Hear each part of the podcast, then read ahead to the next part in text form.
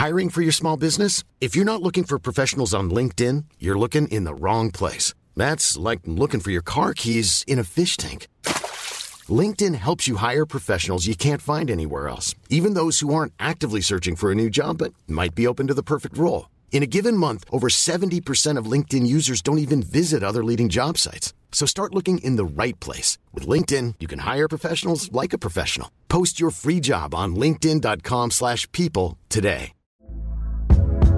Hey there, it's Michelle Norris. I'm host of a podcast called Your Mama's Kitchen. When I travel, I'm usually looking for a way to find a taste of home when I'm not at home. And one of the things I love to do when I am at home is entertain. And Airbnb allows me to do that. When I was in California recently, I rented a house that had a great kitchen. And when we were sitting around the table, we're all thinking, we're in someone else's house. Someone could be in all of our homes as well. If you have a home, but you're not always at home, you have an Airbnb. Your home might be worth more than you think. Find out how much at airbnb.com/host. Bobby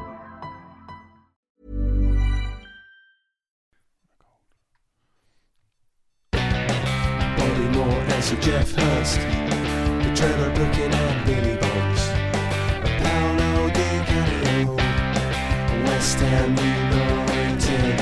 We celebrate our victories. We stick together in defeat. I'm proud of our history. West Ham United, more than just a podcast. More than just a podcast. Hello, good evening, and welcome. This is More Than Just a Podcast. Podcast. Thank you very much. You're joined today by the host, because obviously El Greco is away in Mexico. By me, Shedman. I'm in my shed. Let's get it over and done with. Shedman. There you go. Also joined today by Cunningham Len. Say hello, Len. Hello. And we're also joined by a National Radio award-winning superstar of the airways, Sony award-winning himself. It's Mr. Ian Dowell. Good evening. Oh, good evening. I'm in Norfolk. I'm not in my shed. Oh. Actually, that's because I haven't got one. Oh, you need one, especially up in Norfolk, surely. Well, I've got a sort of outbuilding where there's a jacuzzi in it. Oh, what? Nice. Don't tell Sean, because he'll want to come up and visit. Or as I like to call it, my sex pond. All right. Oh, you've gone low early doors, didn't you? Oh, dear. God. Okay. I'm not fishing the lilies out of there, that's for sure. Well, we got quite a lot to cover this week, because we've had a couple of games. We've got a couple of games coming up. Yesterday was a bit contentious with some of the decisions. We'll quickly start with the Tottenham League Cup game. Anyone go? No. Well, you was working, I'll take it. I was kind of watching it as well. All right. Which I shouldn't really admit, should I? Because it's very unprofessional. I doubt, before, if any of your producers or bosses are in our 8 listeners, Ian. But we never know, do we? So. But people talk, people gossip, don't they? But he's in Mexico, so. So can we get it that this whole podcast, from my point of view, is on Chatham House rules? So anyone that's listening isn't allowed to repeat anything that's said. Then I'll be okay. If that's what Chatham House rules is, that's what I'll have to remember that one. Yeah, Chatham House. We just say don't be a grass. Yeah. Yeah. So, all right, let's start with you then, Ian. What did you see of it and what did you make of it? Well, I did watch a bit of it afterwards, and a lot of what I saw, I actually thought we were rather good through a lot of it. Certainly from an attacking point of view, I think the problem is, since all of our defenders have effectively got injured, we've had a very ropey defence. And I date it all back to the day that Arthur Masuaku was put back in the team, because we basically haven't got any defensive capability on the left-hand side anymore. And when you have Zuma and Ogbonna out, I've always rated Diop. I've always thought he was a really, really good player. But I'm not sure that he and Dawson have the understanding that Zuma and Ogbonna had, or even Ogbonna and Dawson had. And then you had Soufal out as well for a time. I mean, he's back now, but I'm not sure he's up to the form that he had last season. So when you've got your entire defence at sixes and sevens, is it any wonder that we're not getting the results that we once did? So the emphasis then goes on the attacking players, who I still think, are, with the possible exception of Antonio, actually haven't done a bad job. I think Soucek and Rice in the defensive midfield have still been really good.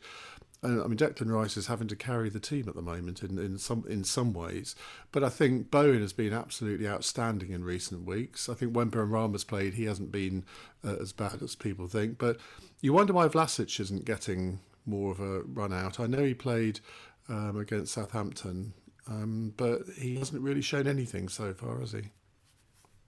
Well, we didn't think he was too bad in the last game. We'll cover what he did in this, even though obviously Moyes walked him off at half time, but I don't know. Yeah, I mean, there was no Antonio, and I thought that was always going to hamper us. I'll quickly do the stats before Len gives us what he thought. Possession wise, it was 54-46 to us. We had more shots on target, 4-3. In fact, Tottenham only had 9 shots, 6 of them were blocked. We had 12 shots, which was evenly spread, 4 on, 4 off and 4 blocked. We dominated the corners, we were offside more, and fouls was 9 all, with just the one yellow card. So, stats-wise, it showed in our favour as well. Len? I can't really add to what Ian said. I thought it was a bright performance, better than recently.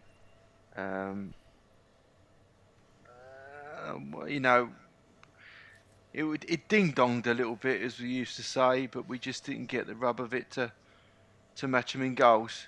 And that's all you can say about games like that, really. Typical cup game. It's a shame we're out, but we got to move on for it. And but from what I could see, it was a really good game. I mean, it wasn't one of those games where you put out a sort of slightly second division team and just hope for the best. We did match them, and it looked, from what I saw of it, to be really entertaining. Yeah. Yeah, I mean, we don't care about the entertainment, though, in that kind of game, do we, really? I don't know. You know, you still want a bit of entertainment. I mean, Lloris was their best player. So yeah. I think when that happens, that is the that's a brief story of the game, in a way. Yeah. But I think you're right. Rice, again, was sort of carrying the team.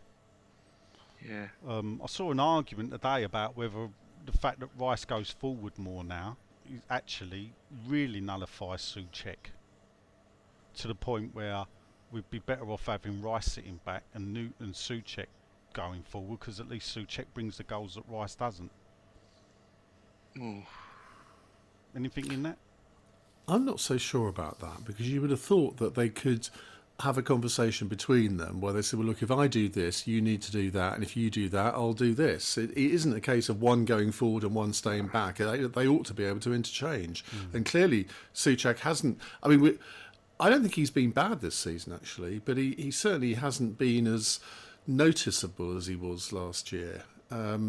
He was always the figure that you thought was going to come up with a goal, whereas now, I mean, he has come up with a couple, but he's certainly not as prolific as last year. And that can't just be down to Declan Rice getting forward more, I wouldn't have thought.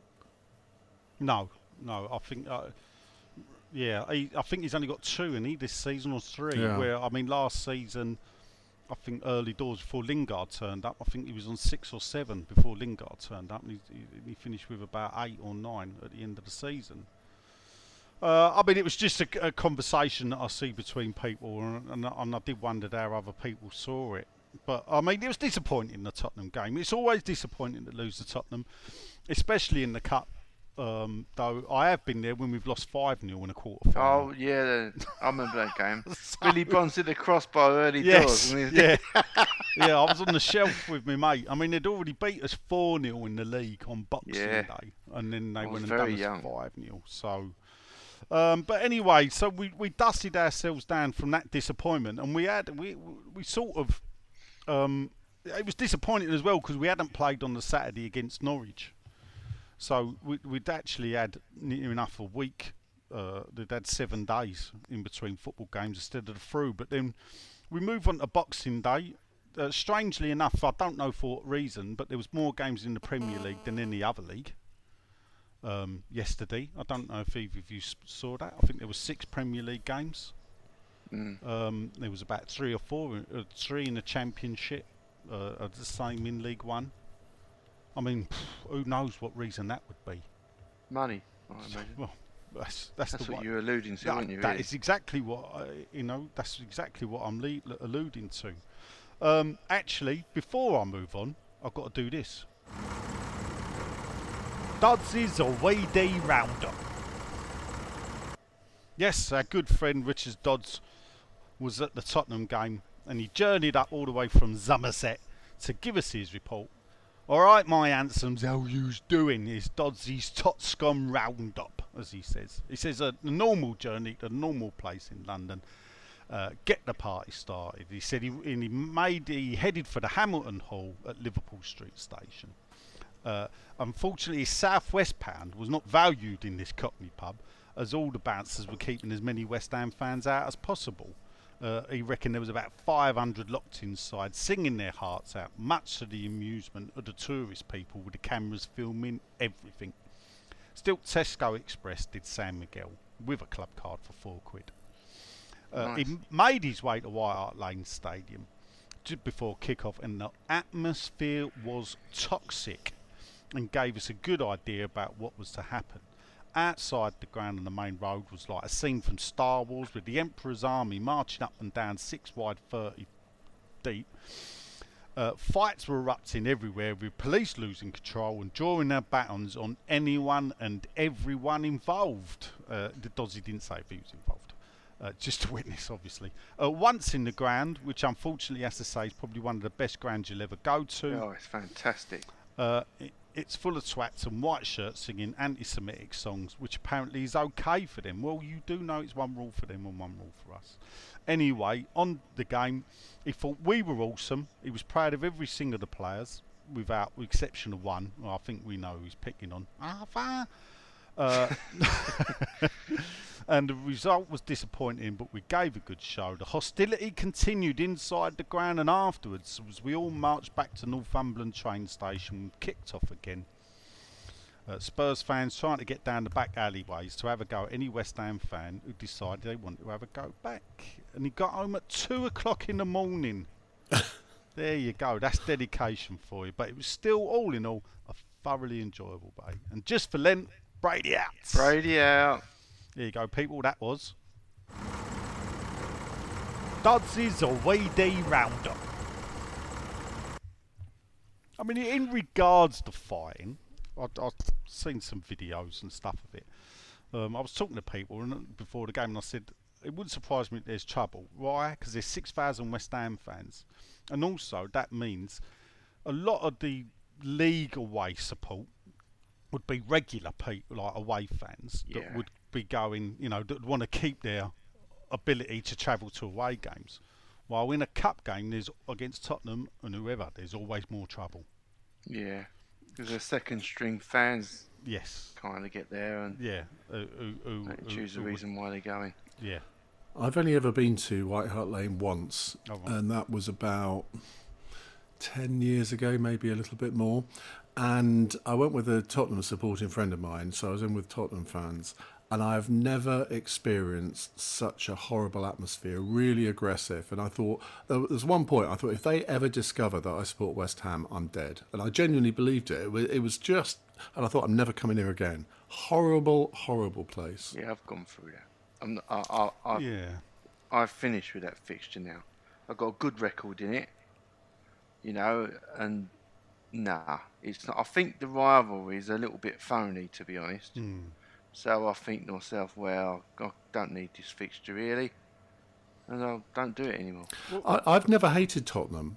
I mean, growing up, really. Arsenal were the team that I really couldn't stand, and Tottenham. I mean, if you think about Tottenham teams of the past, they play the kind of football that we quite like. And so I've never been somebody who's been one of these people that thinks that after Millwall, Tottenham are our most hated team. I actually quite like a lot of the way that they play. Well, yeah, I mean, I've probably been to more Tottenham games at White Hart Lane in the Tottenham end than I have in the West Ham end, probably, because my best mates were Tottenham as a kid. So, you know, my mate used to come West Ham a lot, but we always agreed that if we went Tottenham, we would always go in the West Ham end. And in the 80s, fun enough, I've stood on the shelf and cheered for West Ham, but that was while we were getting smashed out of the pitch, and the Tottenham fans were just laughing at me. But then when we had some closer games, I took a battering once. I think Paul Hilton scored for West Ham, and I jumped up and down. And when Tottenham got a winner, I certainly took a punch to the back. And that taught me to... I was only 17, 18 at the time, so I then would sit in the Tottenham end and just sit on my hands and shut my mouth and not... But, yeah, it's... But you were 4'3", weren't you? Well, I was a bit taller than that. But yeah, it's something that's grown, I think, in the last... In the Premier League era. Yeah. Pre-Premier League, I don't remember it, even though I do remember the police horses running down the concourse at the Billy Bond's testimonial, the first one. My mum was not happy, which was against Tottenham. So there's always been that to it. But were you there when David Cross scored 4 goals? No, I wasn't. No. I was there when he scored at Upton Park in the League Cup quarter-final, funny enough. How do you remember these things? I can't remember games from 3 years ago. Yeah, we beat them. It was funny because I always remember the West Ham fans before the draw was made singing, "We want Tottenham in the Cup." And then they did the League Cup draw, and I think it was 1980, 79. I think it might have been 80. I think 79 we got knocked out by Forest, so I think it was 80. And Crossy, I think it was a cross, funny enough. He sort of chipped the Tottenham keeper. Bearing in mind we were a Div 2 team. But yeah, we had that. We've had them again. You know, we've had them quite a bit in the League Cup, funny enough. Some we've won, some we've lost. So I think it's quite even now, but it's disappointing because...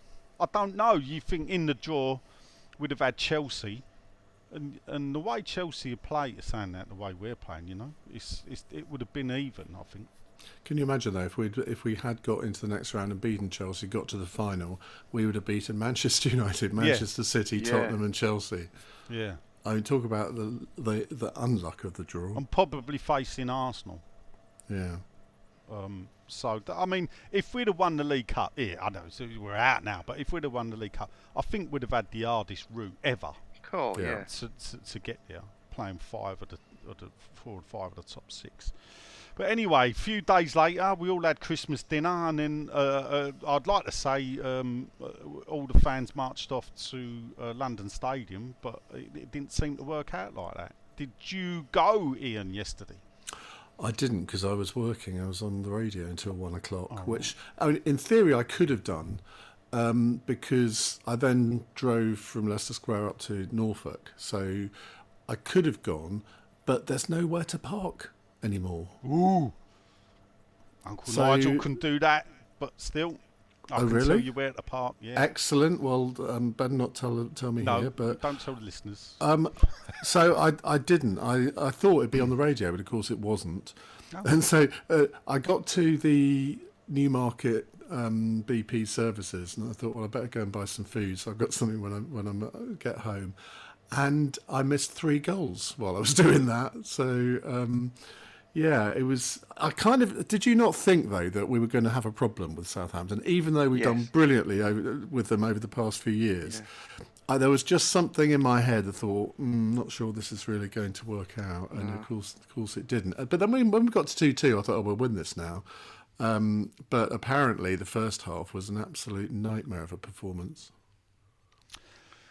Yeah, not great, was it? Well, I'm going to let you describe the first half now, Lynn. Well... Not great. I mean, pretty awful. I'll go as far as saying. I can't put my finger on why, actually. I can't. But, well, other than the fact that the personnel that we're choosing now isn't as good as the personnel we started off with, at the beginning of the season, so you expect a bit less of them. The intensity. Actually, I could just say the same about the Arsenal game last week. Didn't compete. No intensity. What were the ref and VAR doing? Didn't deserve anything. That's becoming a pattern over the last four games. The intensity is just so low.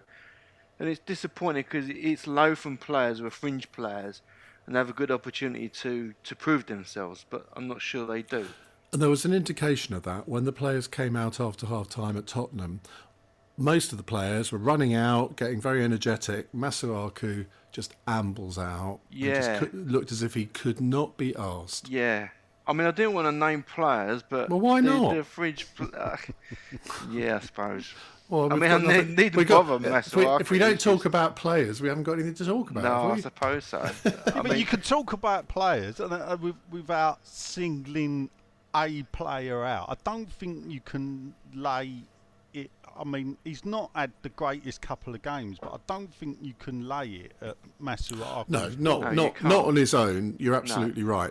But assuming that Johnson is back to full fitness, why would you play Masuaku on the left as opposed to Johnson? I'll tell you why, because I think he is mindful of the fact that it was 3 games in 6 days.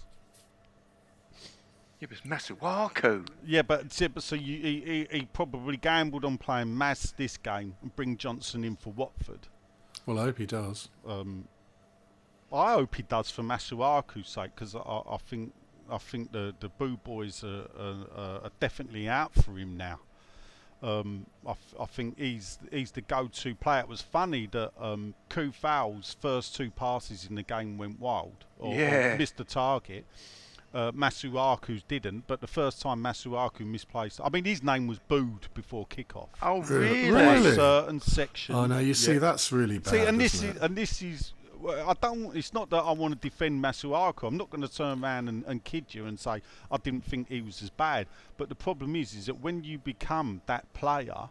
Yeah. Is that everybody wants to highlight, especially certain people with agendas. They want to highlight every mistake, and they ignore the other players that are flavoured for the month. I used to have a guy behind me in the East Stand way back when. Whenever Hayden Mullins ever touched the ball, he would start on. I mean, it was actually quite funny the way he would do it. But I mean, I didn't even boo Lee Chapman or Ian Dowie. Yeah. Yeah. Well, I can understand Ian Dowie, I mean, but Lee Chapman. No, I mean, I generally. But what good does it do? Do they think that any player is going to play better if they're booed? Yeah. That's what they thought with Luis Bermorte, didn't they? Yeah. That was going to bring form back to him, booing him. He was shit, though. Yeah, but that's his middle name, isn't it? Luis Bermorte. Yeah. But no, I just. When people, you know, pick out.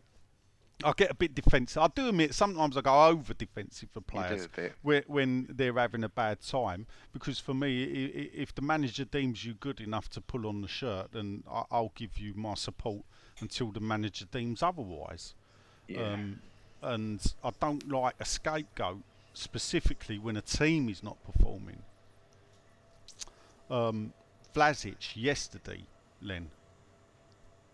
Better, wasn't it? Best first start, well. I thought he had his best game, but then he got hooked at half-time.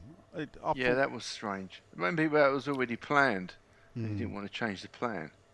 He did say he could have changed 4 or 5, but it was strange that he changed Vlasic. What did he do that was good? He held the ball well. Because he's a powerful player, isn't he? He's got a very sort of strong upper body. What he can't do, though, he hasn't got, for me, the ability to beat a player with the ball at his feet. And the bad bit about it, the players that do have that ability aren't doing it.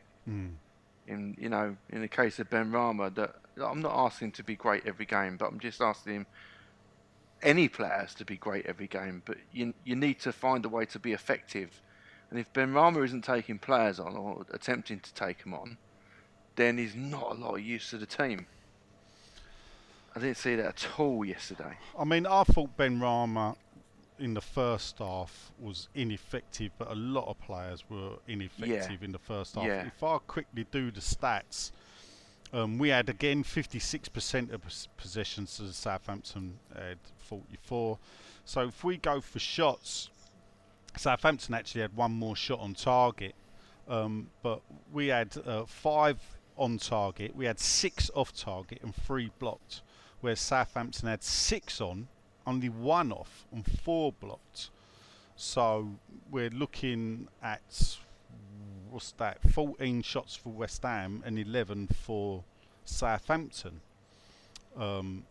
The corners West Ham dominated, and the offsides and the fouls were fairly even, as was the yellow cards. Ian, have you seen the contentious issue that led to Southampton retaking the lead, the penalty? Yeah, well, the one where Dawson, did he foul him inside or outside the area? I have seen it, but only once. For some reason, I didn't see any replays. I think it's one of those where you can argue it either way, can't you? Right. Well, we'll have a go. Over to you. Okay. Len? I mean, if it's a foul, it's outside the box. What's frustrating is the exact opposite of the Arsenal situation happened here, and the result was the same. Whereas the ref didn't give anything. Whether people think that was right or wrong was a different issue, but he didn't give anything.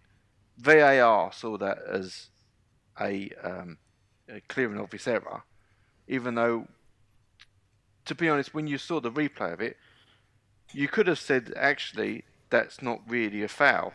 But certainly, if it was deemed a foul, then it started way out the area. But then VAR thought it was a good idea to show, basically tell the referees a penalty by not showing the start of the movement outside the area and just showing it inside the area, which was the two of them falling over. Mm. And then it adds the question, well, if it is a foul, why isn't he sent off?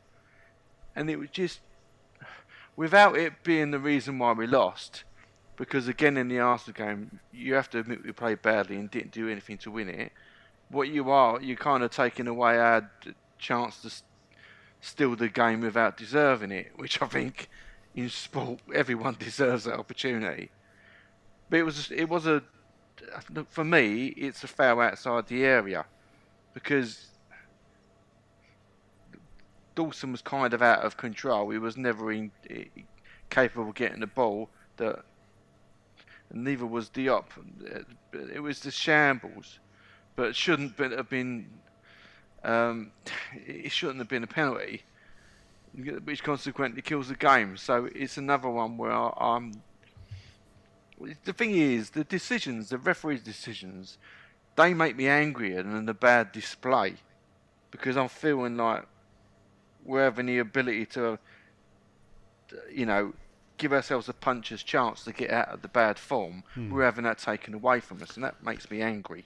There are a lot of weird penalty decisions at the moment. There was one in the Arsenal-Norwich game last night where Norwich were denied a penalty where Lacazette had clearly pulled down one of their players, and the referee, well, if he did see it, he didn't do anything. If he didn't see it, isn't that where VAR is supposed to step in? All you want really is consistency, don't you? And what you're getting is a set of rules for the big teams, and I mean, I could go for a few. I mean, Southampton a big team. No, but us not encroaching the big team territory, I'm saying. I mean, just in the current run of play, some of the refereeing decisions were terrible. The fact that Southampton were allowed to grab players, physically grab them, and not stop them from attacking and not getting yellow cards and getting the talking to. Well, if you've seen it, you've seen him grabbing and stopping Bowen from attacking, you've got to give him a yellow. And Declan Rice's attempt at a completely out of reach tackle, by the way, that had to be 10 out of 10. His 9 out of 10 got him a yellow card. Whereas even though he got the ball, it's impossible not to go through with your trailing leg and take the man out. and that's deemed worse than basically cheating.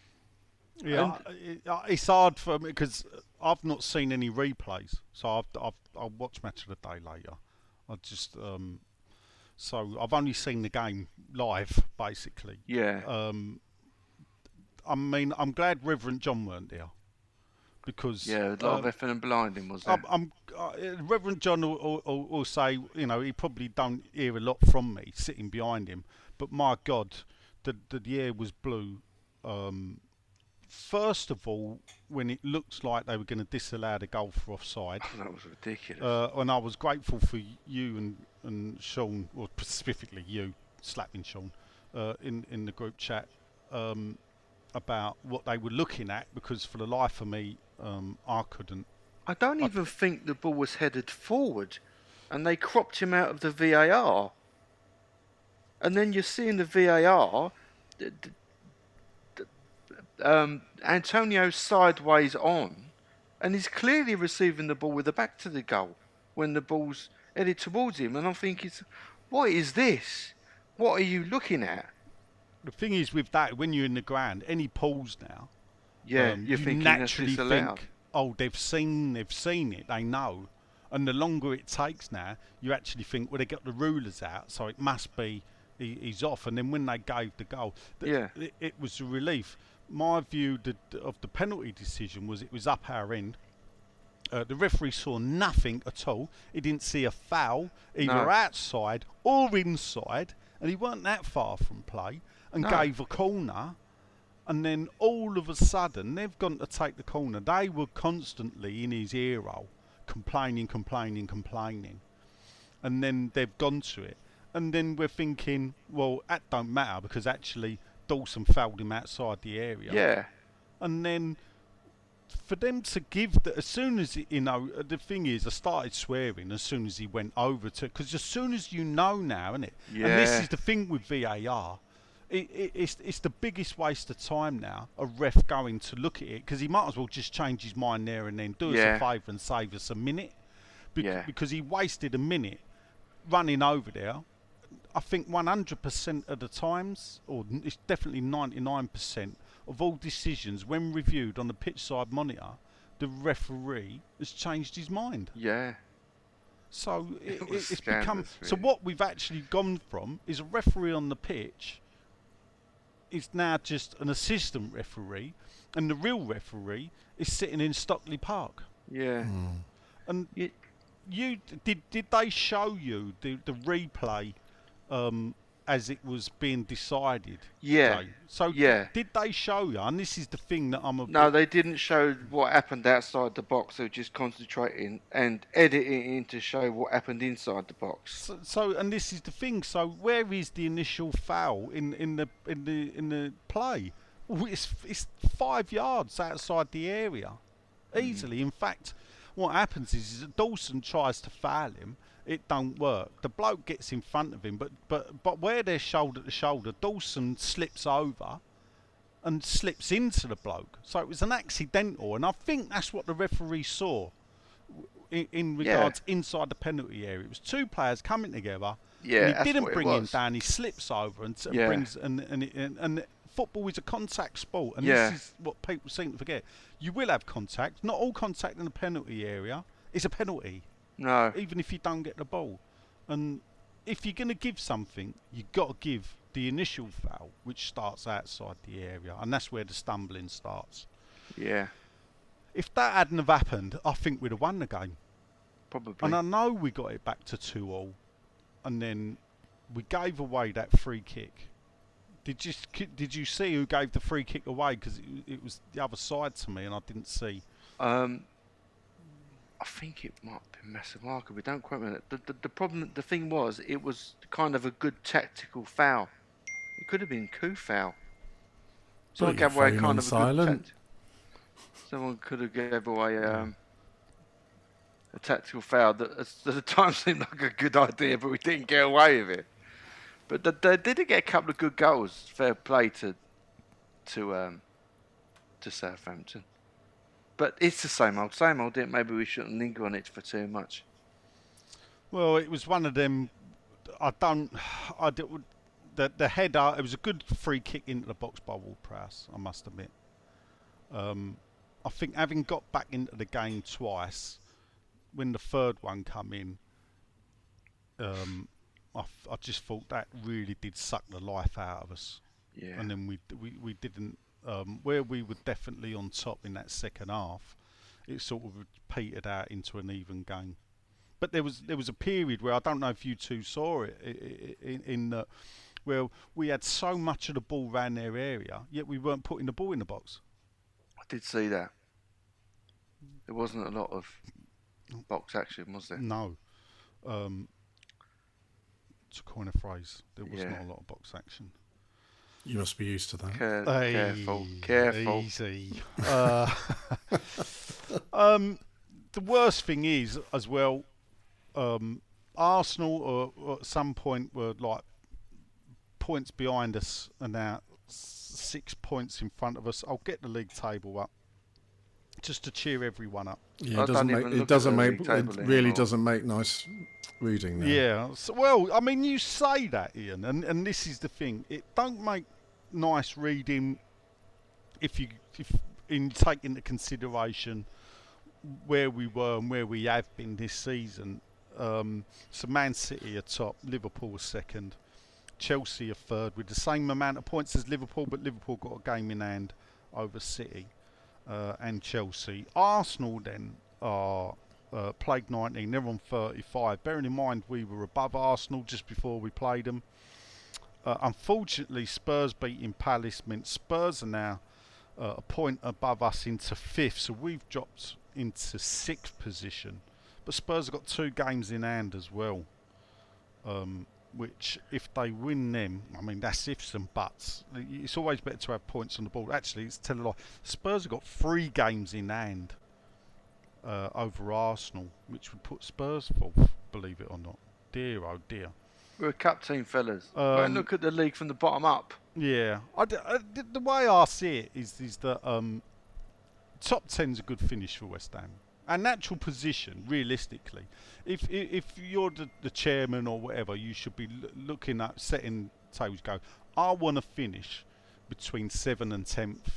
Ideally, that would be 7th, but I'll accept that a bad refereeing decision could cost you 3 points, and that can cost you 2 places. Come what may. So you can accept that if you finish 7th to 10th, and I want a good cup run. We've had 1 semi-good cup run. We're in the middle of another semi-good cup run in the UEFA Cup, and we've got the FA Cup to come. Where do your priorities lie, Ian? Europa League. Yeah. Yeah. I think we need to put out full-strength teams in that now. We're in the serious bit of it now. And the rewards are massive, aren't they? Well, they are. If you win that, you get in the Champions League. Yeah. You get huge amounts of money, and that really can kickstart a club. So I would have thought that's where we need to be looking. We're not going to finish 4th. If we can finish in the Europa League places, fantastic.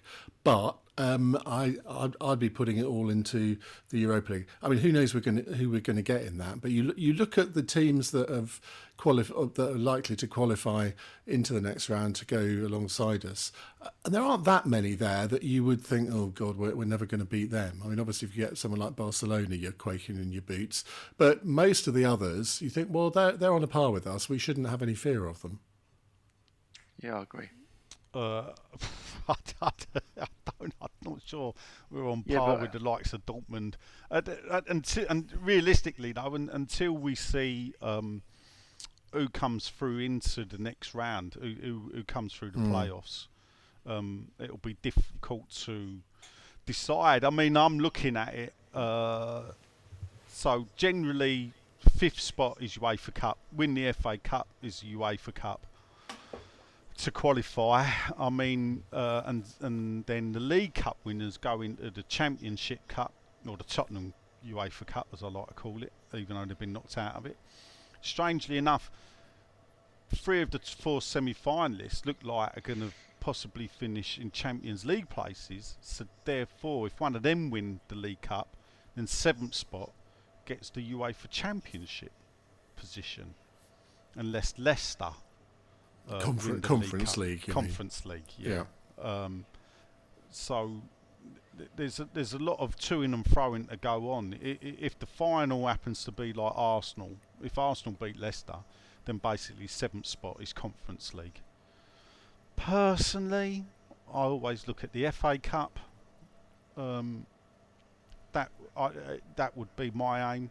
I'm with you, actually. The funny thing is, always in the past, we've had to go, oh, we can't put a good team out in the Cups because we're struggling in the league and we can't go down. You know, we ain't going to go down. So, you know, we're on 28 points. Generally, 38 keeps you up now. I know 40 is the magic number, and realistically, West Ham should always aim for 43 because of our history. But we ain't going to go down, so I'd want to see, you know, good teams put out in the FA Cup to begin with. I'd want a full team out. I'd rather we put a better team out in the FA Cup than we do against Palace or Leeds the week before and the week after. Would you? Nice thought. Yeah, because you know, we can get points. It's trophies that it's all about. Football's about glory, and glory comes in silverware. It don't come in league places, unless you're an Arsenal fan, of course. But then they've had a few FA Cups put on the trophies table as well. Don't they? Yeah, they do. They would have done now. Appreciated of them.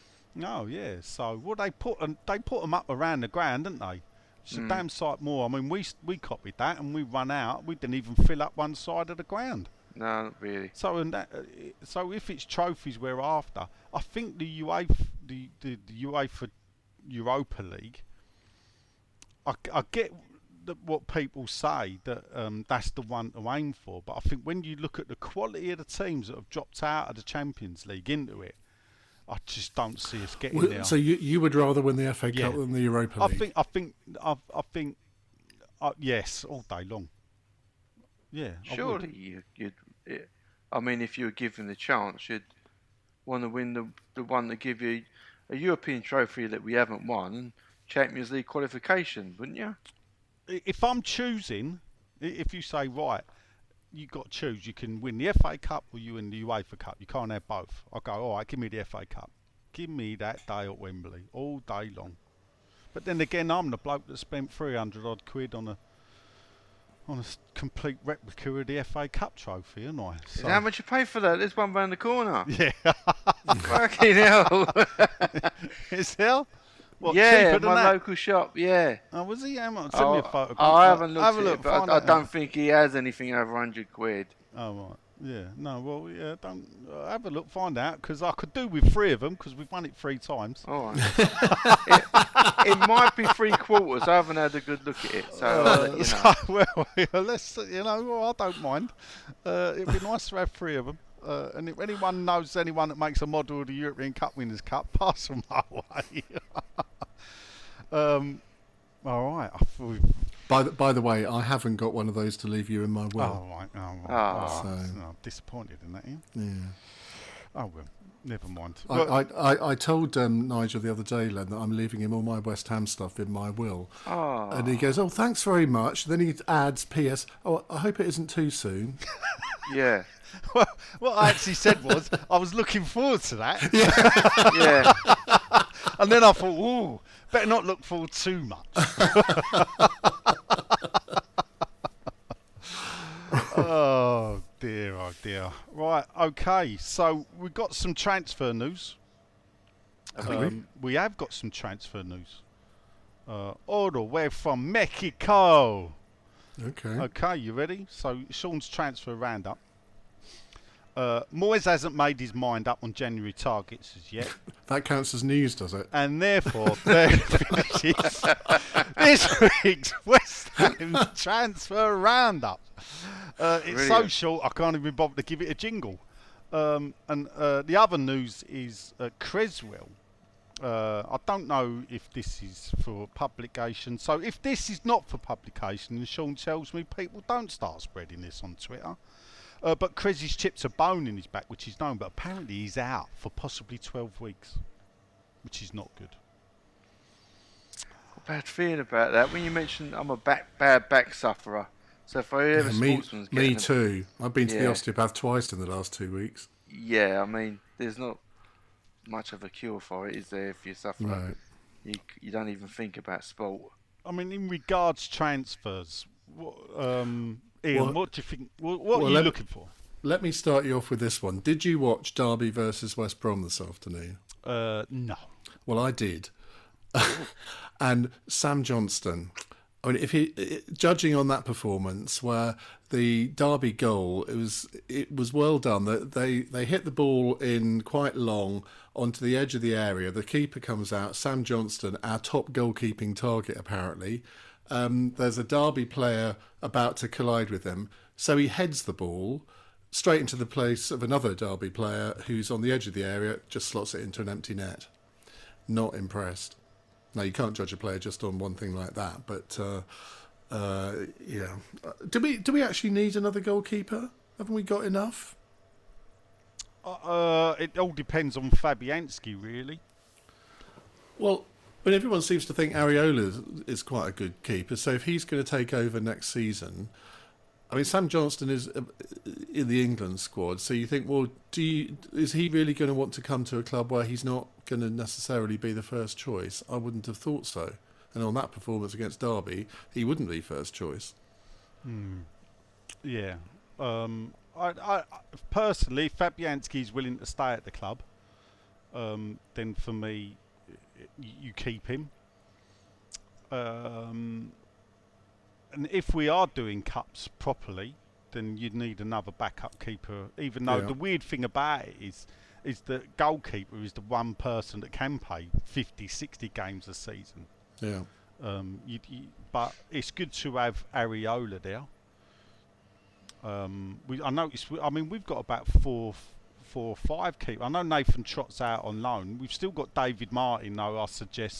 I'd imagine this will be his last contract. I think that was a sympathy contract. Yeah, I think he'll go. I'd like to see him go into the coaching, with a coaching role at the club, and then you move on to the likes of. We've still got Darren Randolph, isn't it? And then Anang is another one. I think he's out on loan somewhere, isn't he? So and there's a guy that came from Rangers. Is it Brian Kennedy? Oh, I don't know. There's several other young goalkeepers there as well. Now, West Ham don't have a great tradition of putting young goalkeepers in. I mean, we all remember Neil Finn and Stephen Bywater, but that was about the last time any homegrown goalkeepers really got a look in.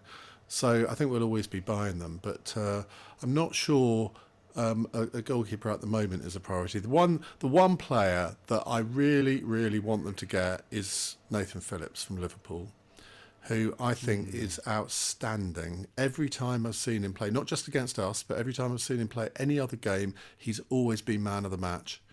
I think he's a brilliant central defender. And if we can get him for anything at a half-decent price, and he clearly wants to leave, Klopp is going to let him leave, I think he's the one to go for.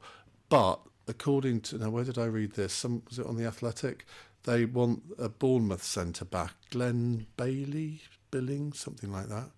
There's Billings there, who was at Huddersfield before he went to Bournemouth. Yeah, I think that's the one. He's played 62 matches for Bournemouth, I think. I don't know anything about him. I mean, he may be brilliant, but Nat Phillips is a Premier League quality centre-back, so snap him up. Yeah, I like Nat Phillips. Me too. He's one I picked out a couple of weeks ago, so... Billings is not bad. I don't think he pulls up trees.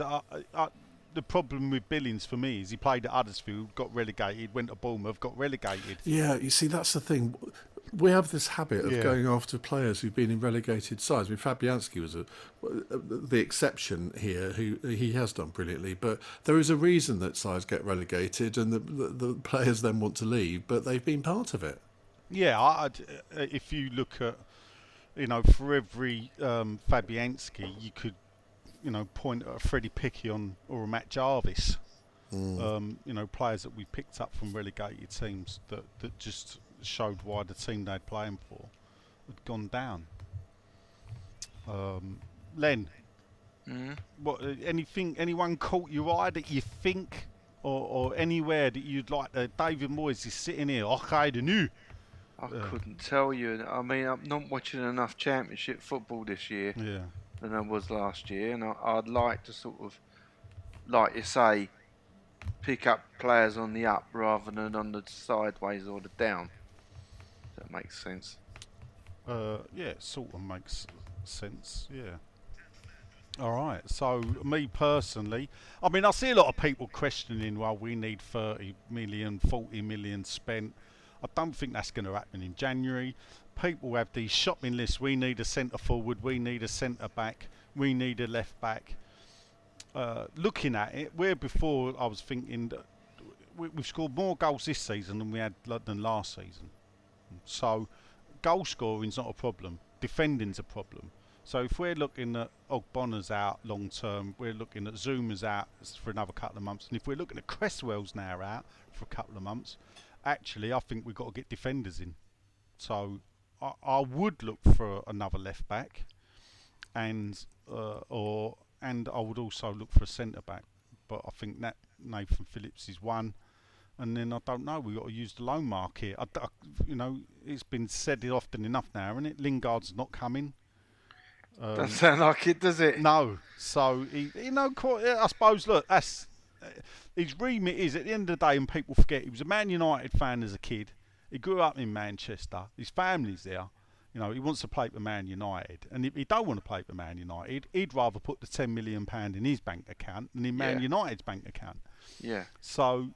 You know, therefore, that is his right as a professional footballer to do that. Yeah. Do you think, though, at the end of the season, that we would be number one on his list to come to? Do we think at the end of the season West Ham will want him? Yes. Right. Okay. See, I think it might have passed him by joining West Ham. There's the Newcastle factor, isn't there? But that's presupposing they stay up, and I don't think they will. I think they're being linked with everybody at the moment, aren't they? Well, because they know that they've got to spend money, so any journalist is going to make the link. Yeah. Oh, well. I can't give you any names, I'm afraid. You need to play more FIFA, then. I'm sorry. Oh, I deal in realism, don't I, when I'm not dealing in... realism. Yeah. You know what I mean? Yeah. Of course, I don't know if you know Ian, but obviously Len has joined the ranks of commercial radio nationwide. Have you? Don't tell me. This is his opposition. You know what he's like. Well, what are you doing? I've done an advert for TalkSport. I know you don't like him. No, TalkSport is not my competition. No. No, I know that, mate. When you say you've done an advert, what do you mean? An animated advert for them. Oh, really? How does that work on radio? Well, funny enough, it's a good question, isn't it? Yeah, I didn't think of that. No. Funny enough, they put it on their social, but they actually only put it on their Twitter, which I thought was a little bit of a waste of time. Maybe you should do it for LBC and do some animations of all of that. Do all of that lot. Yeah. Let me know I need to talk to, and I'll talk to them. I haven't got the faintest idea, because that's the thing, right? The commercial people, they're in a completely different part of the building. It's sort of never the twain shall meet. And sometimes you sort of hear some of the adverts, and you're thinking, how the fuck does that get on the radio? Yeah. Who's what? Oh, you're Global, aren't you? I work for Global. Yeah, I've worked for them. Yeah. Have you? I mean, they've got XFM. They've got Chris Moyles. No. You're so out of date. What? It's now Radio X. Oh, it's XFM still. No. Do you know, and this is the thing, XFM, Radio X, it's the same thing. Yeah. Yeah, it is. I listened to them when they had their very first licence. It was North London only. They had a 2-month licence. Really? And they did a concert at the Town and Country Club, which is now known as the Forum, Kentish Town. Yeah. And the only way I went to see Sparks there once. Well, I'd seen Big Country there, seen Carter, the Unstoppable Sex Machine there, seen a few bands there. But they did an end of night party, end of 2-month party. But your ticket was a T-shirt, and I'm gutted. I still haven't got it. So I rushed down there, bought 4 T-shirts. And me and my mate and our girlfriends went to this, and they had some real top bands there that night. In Spiral Carpets, Sultans of Ping, big indie stuff, Frank and Walters, It was a top night, and then I think a year later they got Janice Long, God rest her soul, who passed away this week, was one of the initial DJs on there. All right. I like Radio X. Yeah, I listen to Chris Moore's podcast quite a lot. Yeah, I must admit, as I got a bit older, I stopped, sort of moved on to LBC, funny enough, and then I moved back to Radio X or XFM, whatever you want to call it. Oh, what's it called now? Is it Radio X now, not XFM? Yeah, just Radio X. Oh, right, yeah. Well, because when it all went digital, so there's national now, not just London or Manchester. Yeah. So it was a bit ridiculous calling it FM. And they've got some really good disc jockeys on that now. Johnny Vaughan. He's not my cup of tea. He does the drive time show. Honestly, he's the maddest person I've ever met, because we cross over quite a lot, because their studio is on the same floor as us. And so if I ever go to the loo and he's in a break, he sort of comes out and he's just like... manic the whole time. An absolutely lovely bloke. I love talking to him, but he's sort of, and he knows his politics as well. Chris Moore's is really into his politics too, and so no, I like them. Yeah, I'm not a Johnny Vaughan fan, I must admit. It's probably, then again, I spent all that time listening to you at driving. Well, there you go. There you go. Those days have gone. Yeah, yeah. I don't mind that Eddie now. I must admit, when he joined, I thought, oh, here we go. XABC, but actually he's all right. I don't mind him. Traitor. He has got a wonderful voice. It's very soothing, isn't it? I know, like if you get, he's got a proper voice for radio, isn't he? Yeah, absolutely. Yeah. Right, it's time for this. That's my creative question.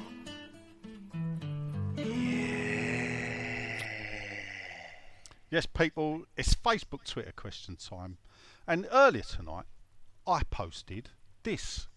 Questions requested for the podcast with Nigel Len and Ian Dale. That was it. Simple. So, we've got about 13 or 14 comments. Of course, Silly Nuts himself says, hola from Mexico.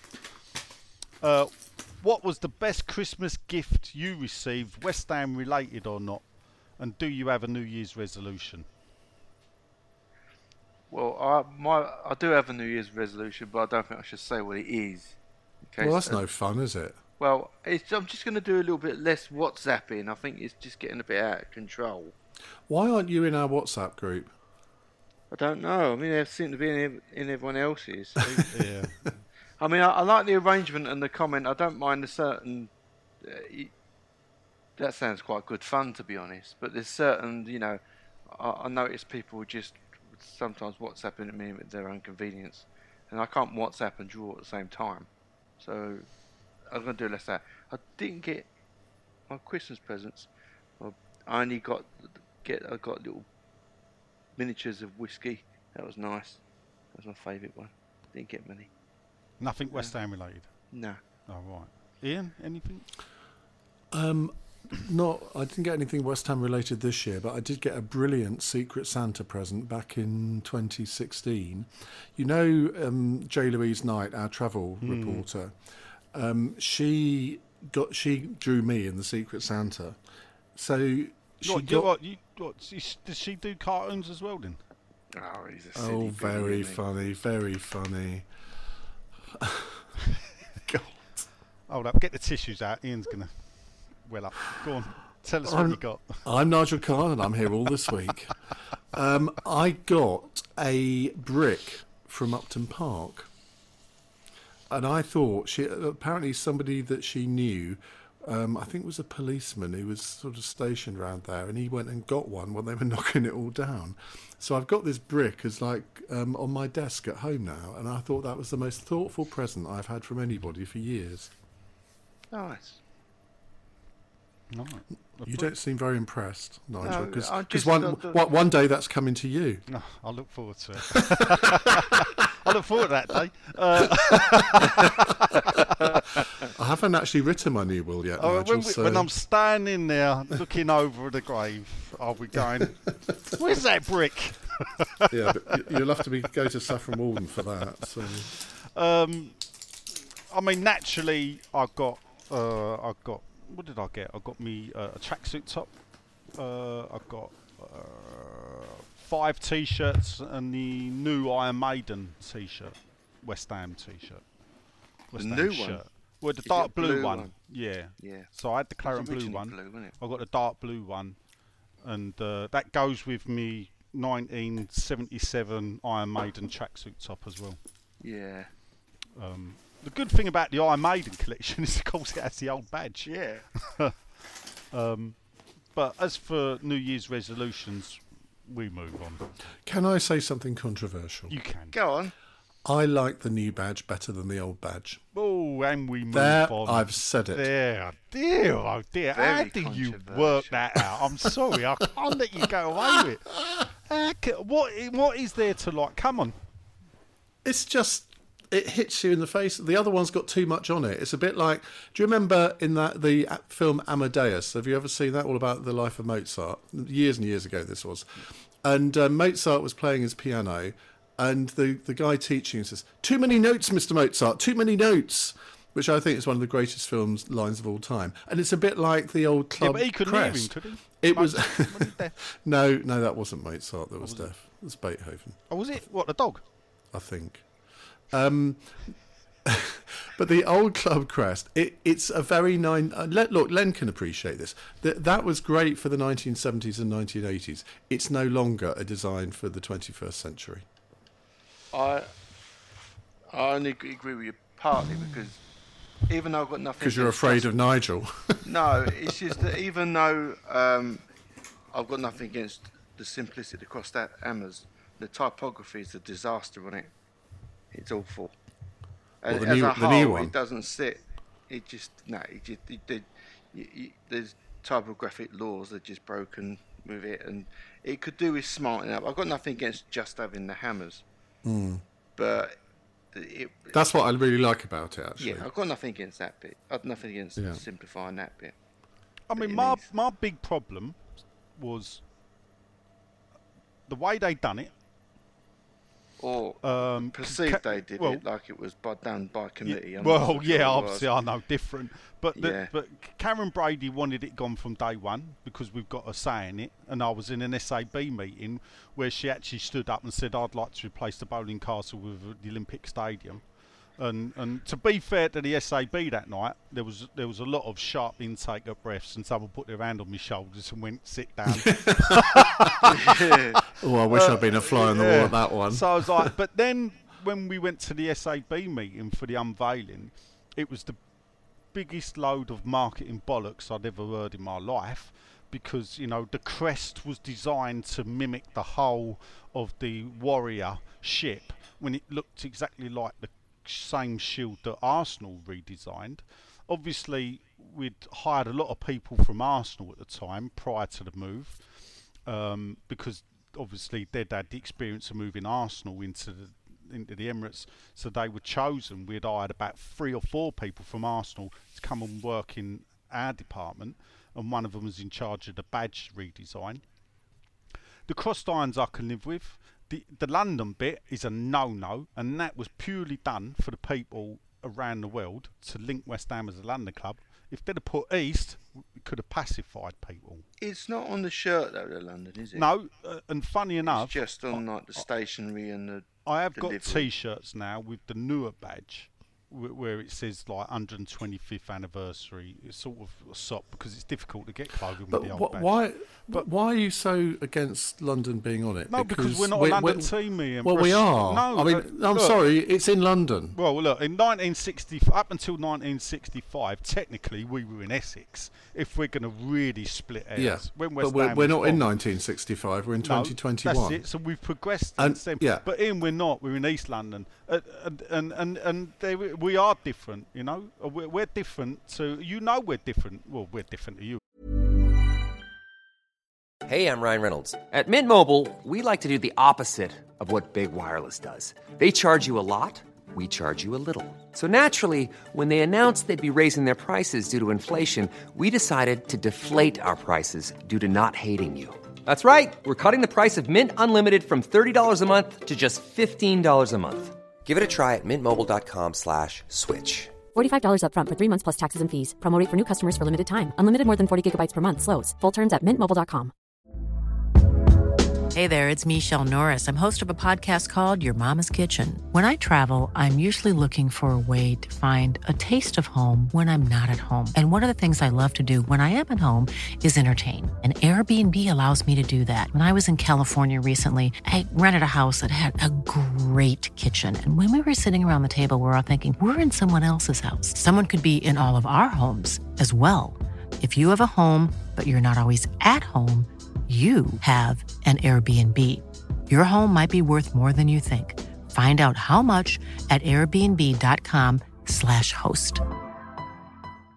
Hey, Dave. Yeah, Randy. Since we founded Bombas, we've always said our socks, underwear, and T-shirts are super soft. Any new ideas? Maybe sublimely soft. Or disgustingly cozy. Wait, what? I got it. Bombas. Absurdly comfortable essentials for yourself and for those facing homelessness. Because one purchased equals one donated. Wow, did we just write an ad? Yes. Bombas. Big comfort for everyone. Go to bombas.com/ACAST and use code ACAST for 20% off your first purchase. As well. You're an out-of-towner. But we are different, yeah? Careful, I'm careful. Glad that's what you were referring to. Yeah. No, I nearly done myself. I didn't think. Well, anyway, we are different, you know. Don't lump me in with that mob from North London. Right. I'll tell you what, enough. And don't lump me in with them Marsh dwellers south of the river either. Fair enough. But if you are running a big company in 2021... you realise that you're living in a very much a globalised world now. It's not just trying to get fans from Essex anymore. It's trying to get fans from all over the world, because that is where a lot of the money comes from. I was listening to... but Ian, you know how you do that? Honestly, do you know how you do that?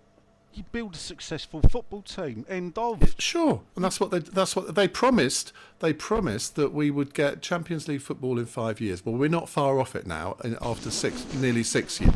Well, don't laugh. It's a fact. Well, we're nearer. I don't think we'll get there. Well, we were 2 points off it last season. Oh. I mean, seriously. I don't think you can ridicule that. We were 2 points off it last season. Yeah. Now, if you're running a multinational business, you want to make sure that you appeal to people all over the world, and that is why they put that on there. And I completely understand why, and I have no objection to it whatsoever. I think that's negligible, though, because once you are saying to people, it's really not in London. What you're actually doing is you're making us up. We're the fourth best team you can choose from. Why do you think that Luton Airport calls itself London Luton, or Stansted does? It's because if you put London in it, it means more people from abroad are likely to come to it. That's why. No, they don't get a choice. People do not choose to fly to Luton Airport. Well, they get told they're going to Luton Airport. I mean, who would? What an absolute shithole it is. I mean, its airport is a bit like its football ground, isn't it?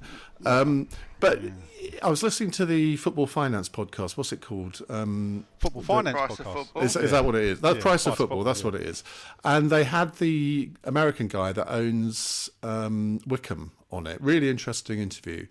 And he was saying that since they've taken over Wickham, they've doubled their merchandising sales abroad. I mean, it's only gone up to like 250,000 or something. But what do you think West Ham have done in the last few years? It's pretty Sean is near, because he'd no doubt be able to tell us.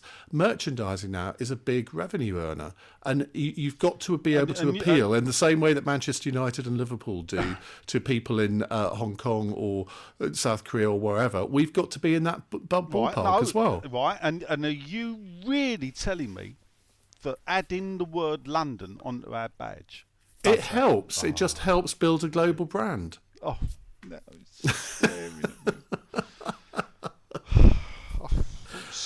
now, after that, do you want me to come on next week? Yeah, we like you. Yeah, no, yeah. You're good fun when you say things like that.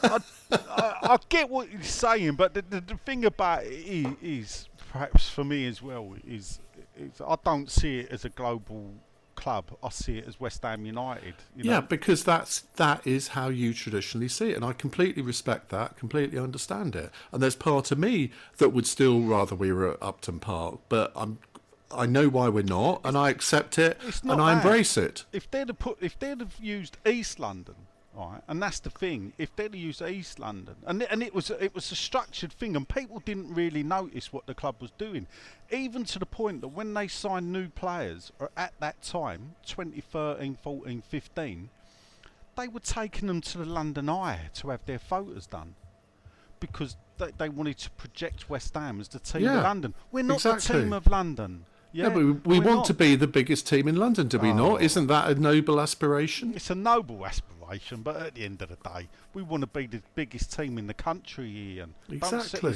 I mean, biggest team. Actually, don't be so sort of nationalistic. We want to be the biggest team in the world. We want to be the Real Madrid.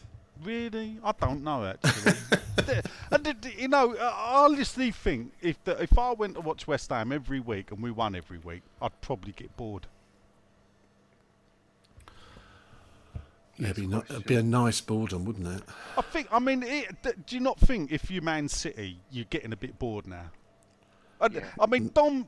There was a bloke called Dominic on West Ham Fan TV. He got dogs abused because he actually said Man City are boring, I think, after they beat us 5-0. And I'm actually with him. I think, actually, I don't watch Man City games anymore except when they play West Ham. They bore me. This type of football, it's just, it is boring. You know, you got to have mistakes. You got to have blunders. You got to have, you know, goals are fun, people. Yesterday, it may not have been as much fun, but I'll tell you what, I enjoyed the second half. Hang on. We drew 2-2. I just say one sentence in response to that. Yeah. Manchester City 6, Leicester City 3. Now, don't tell me that wasn't an entertaining game. Well, I've not watched that yet. It probably was. Yeah, no, it probably was. And Man City play without a striker, much like West Ham do. But I mean, Leicester came back to 4-3 at one point. I mean, that's the kind of football you want to watch. And Manchester City have got some fantastic players. I think they play a really lovely style of football. I'd happily watch it. But would I want to watch them win every single week? I mean, a guy I went to school with is a Manchester City fan.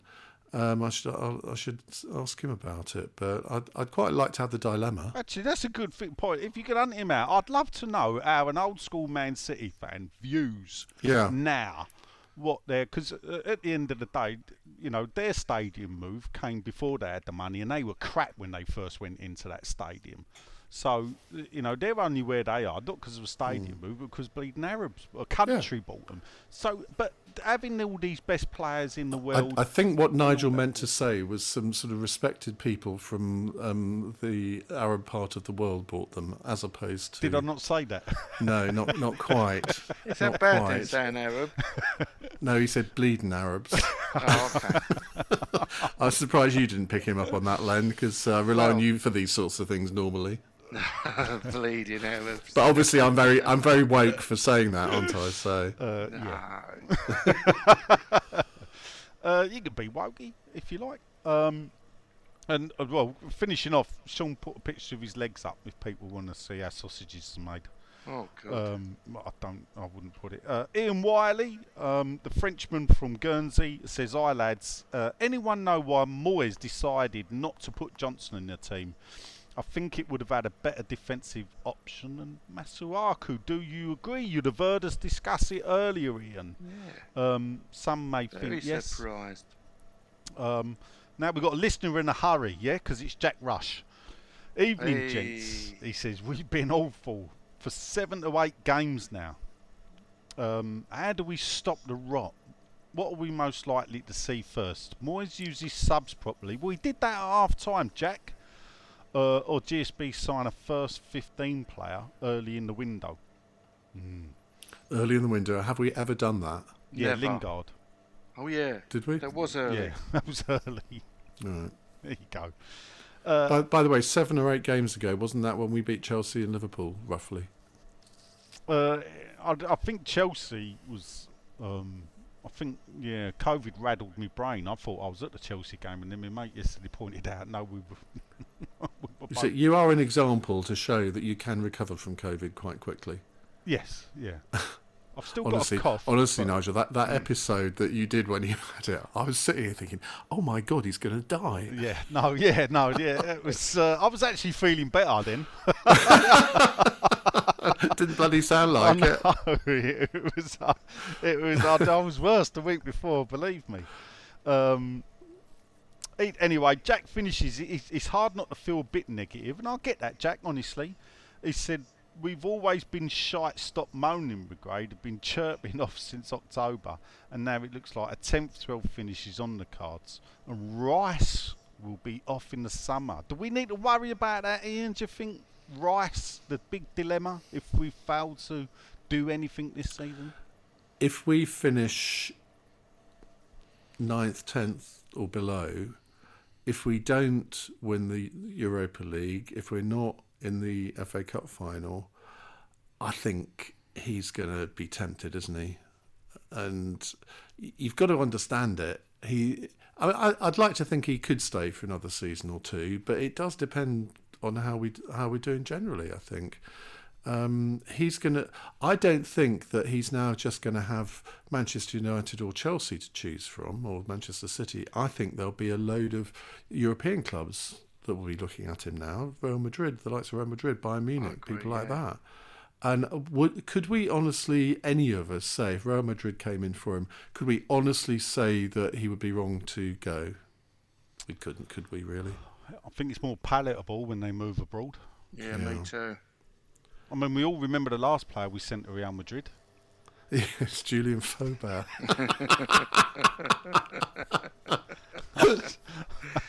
I'm sure it's probably why they've never been back. He could have been a player, though, couldn't he? Yeah. Just to divert ourselves a bit. Yeah, he did. Actually, to be fair, he had a few games where he had legs like tree trunks, didn't he? Yeah. Can't say I looked at him in that way, Ian. I wasn't looking him in that way, but since you mention it, do you know what? He was one of them who joined the club. He got injured. We went down, but he stayed with us. He did all right when we came up. I think he had some time at right back, sort of like an Antonio figure. Yeah. And I think actually he did all right for us in the end. He sort of managed to get the boo boys off his back and just become a middle of the road player rather than the one that all the fans like to pick on.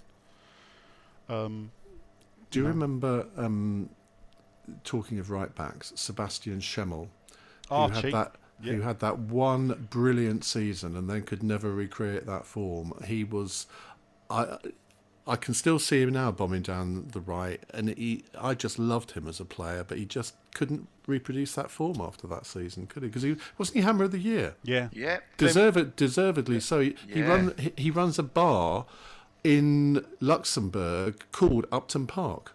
That's right. Does he? Yeah, I mean he's only with us for what, 2-3 years at the most. So, and clearly he regards that as his defining moment in his career. Otherwise, why would he call his bar that? Yeah, I think we signed him from Mets. I think you're right, Schemmel. He was a cracking old Archie. I look think him up now. He fell out with Roda. Yeah, he did. Didn't everyone? And then Roda sort of pissed him off, and then Roda got sacked. So after we got relegated, I don't think he played, and I think Roda got rid of him, and then we got rid of Roda because I think he was someone we could have kept hold of. Yeah, he joined us from Mets in 2001. Yeah. He was only with us for 2 seasons, played 63 games, scored 1 goal, and then went to Portsmouth where he played 12 games, then went to Le Havre, played 8, and that was it. Oh, right. So he went to Harry, did he, in 2003? Yeah.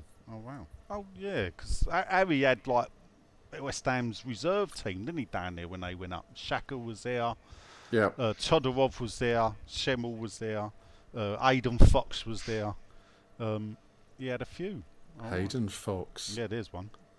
What did he ever do apart from piss in the bar in Romford? Yeah, that's about it, I think. Next up, it's Reggie Cray or Nick Killington, even though now he's like nasty Nick Killington, blimey. Harry. How are we doing? Afternoon, gentlemen. He says he's greedy, so he's got 2 questions. They can argue with him. No. No, I'd argue with him. Just Gary, I like. Oh, that's nice. That is. Only joking, Nick. We all know that the core reason that West Ham is struggling is due to the centre-back and left-back injuries. But, he says, the club knew what the format of the league was going to be this season. European competition and international breaks leading to congested fixture pile-ups resulting in games every 2-3 days. We'll get to the question, people, don't worry. Is it bad luck that we've got 3 injuries to key players when we play the same team week in, week out with 0 squad rotation in the league? Or are we lucky it's only 3 injuries? Yeah, but the thing about that is, if you're playing well, if you're winning games, why would you change your team? You wouldn't. Exactly. Yeah. And we were. It's the injuries that buggered us. It's not squad rotation. It's not It's not the fact that players have been playing week in, week out, that they've got injured. They just happen to have got injured. Yeah. Yeah. Injuries can happen at any time. They can happen in training. Having squad rotation. In a way, he did rotate the squad. He had his league team and he had his cup team. With the defenders, if you look generally, he did change them. So, you know... I mean, which of the fringe players haven't actually played this year? Virtually none of them. If you look down the squad, they've all been playing. So there has been a lot more rotation than people think. Yeah, yeah.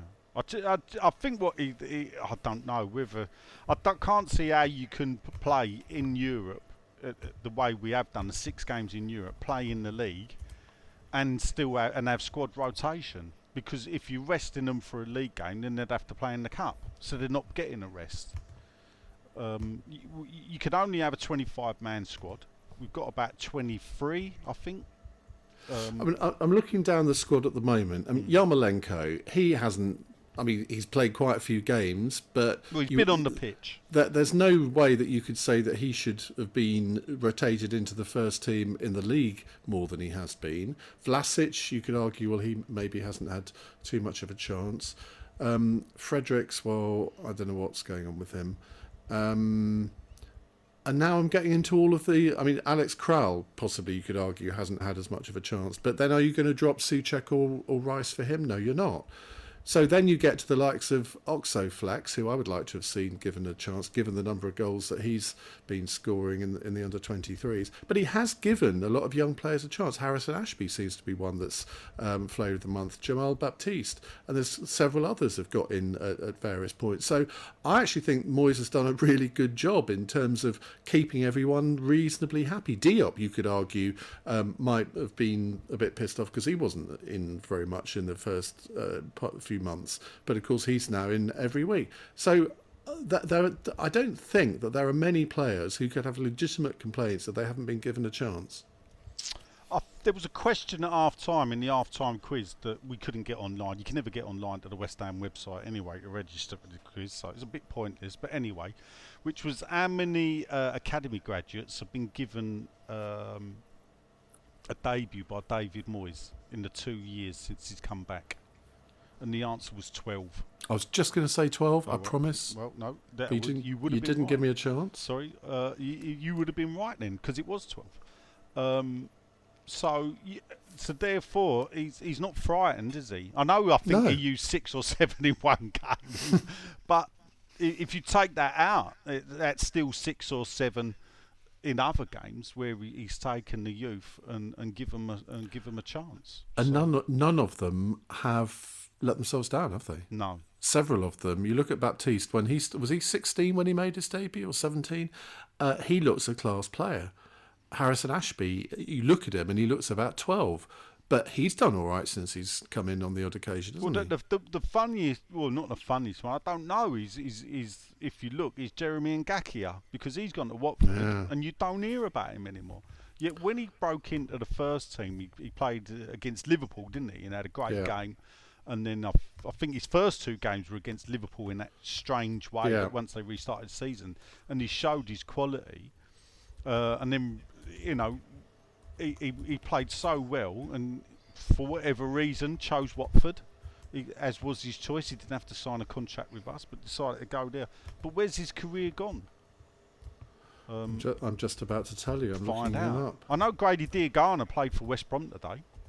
Did he? Again, there's a name we don't hear. And funny enough, under Bilic, when they came up West Brom, Diogana's name was mentioned in every game that West Brom played. Yet now we don't hear about him. See, I thought he was a real deal, but how wrong I was. Jeremy Ngakia played 5 games for West Ham, and he's played 25 times for Watford since he joined them in, when was it, 14th of August 2020. So yeah, he's played 25 games in a season and a half. Mm.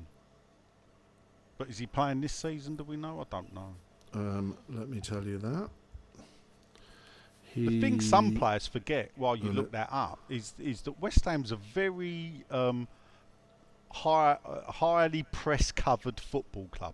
There's a lot of Fleet Street journos that are West Ham fans. Mm. So in the bad times, they love nothing more than write a story about where it's gone wrong because they're a bit passionate about the club.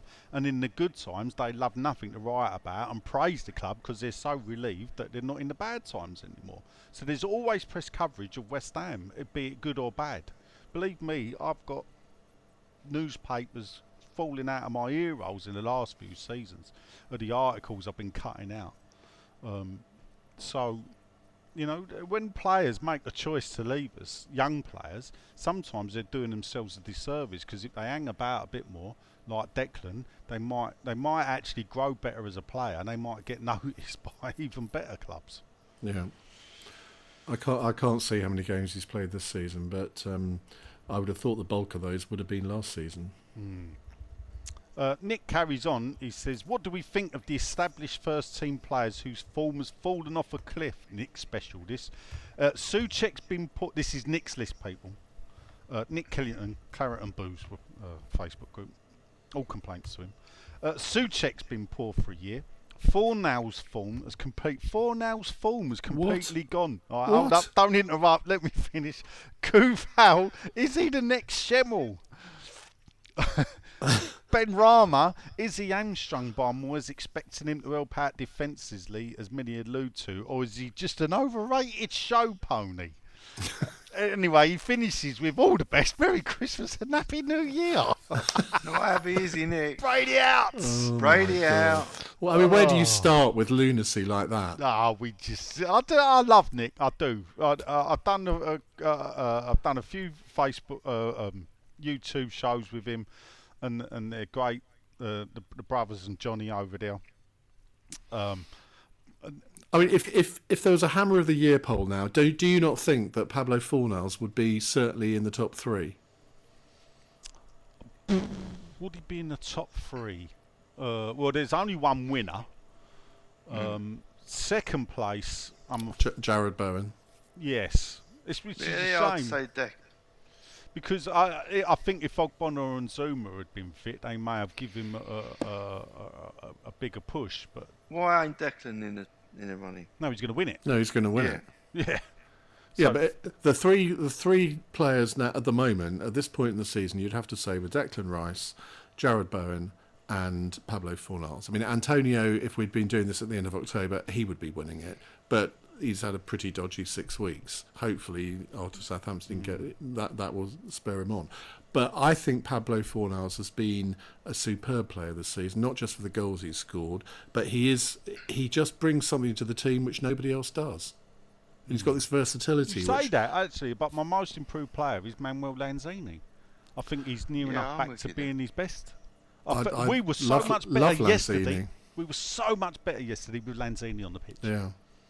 I love Lanzini, but how many games has he started in the league? Not that many. So you couldn't really say that he would be in contention for Hammer of the Year at the moment. But I'd love to think at the end of the season he would be.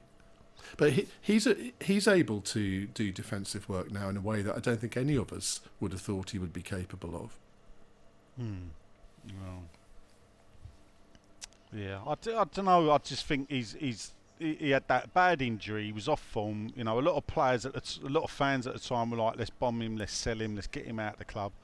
Him and Anderson need to go. He stayed, and he's back to being. He's a bloody handy player, yeah, isn't he? Yeah, he is. He is. I think it served us well. Funny enough, I think having European football has done us a favour with Lanzini because it gave him regular games. Because if you're still playing every week, you might not be playing in the league, but if you're playing in the cup and getting games, you're still keeping that player happy as such. They can see a point to being at the club.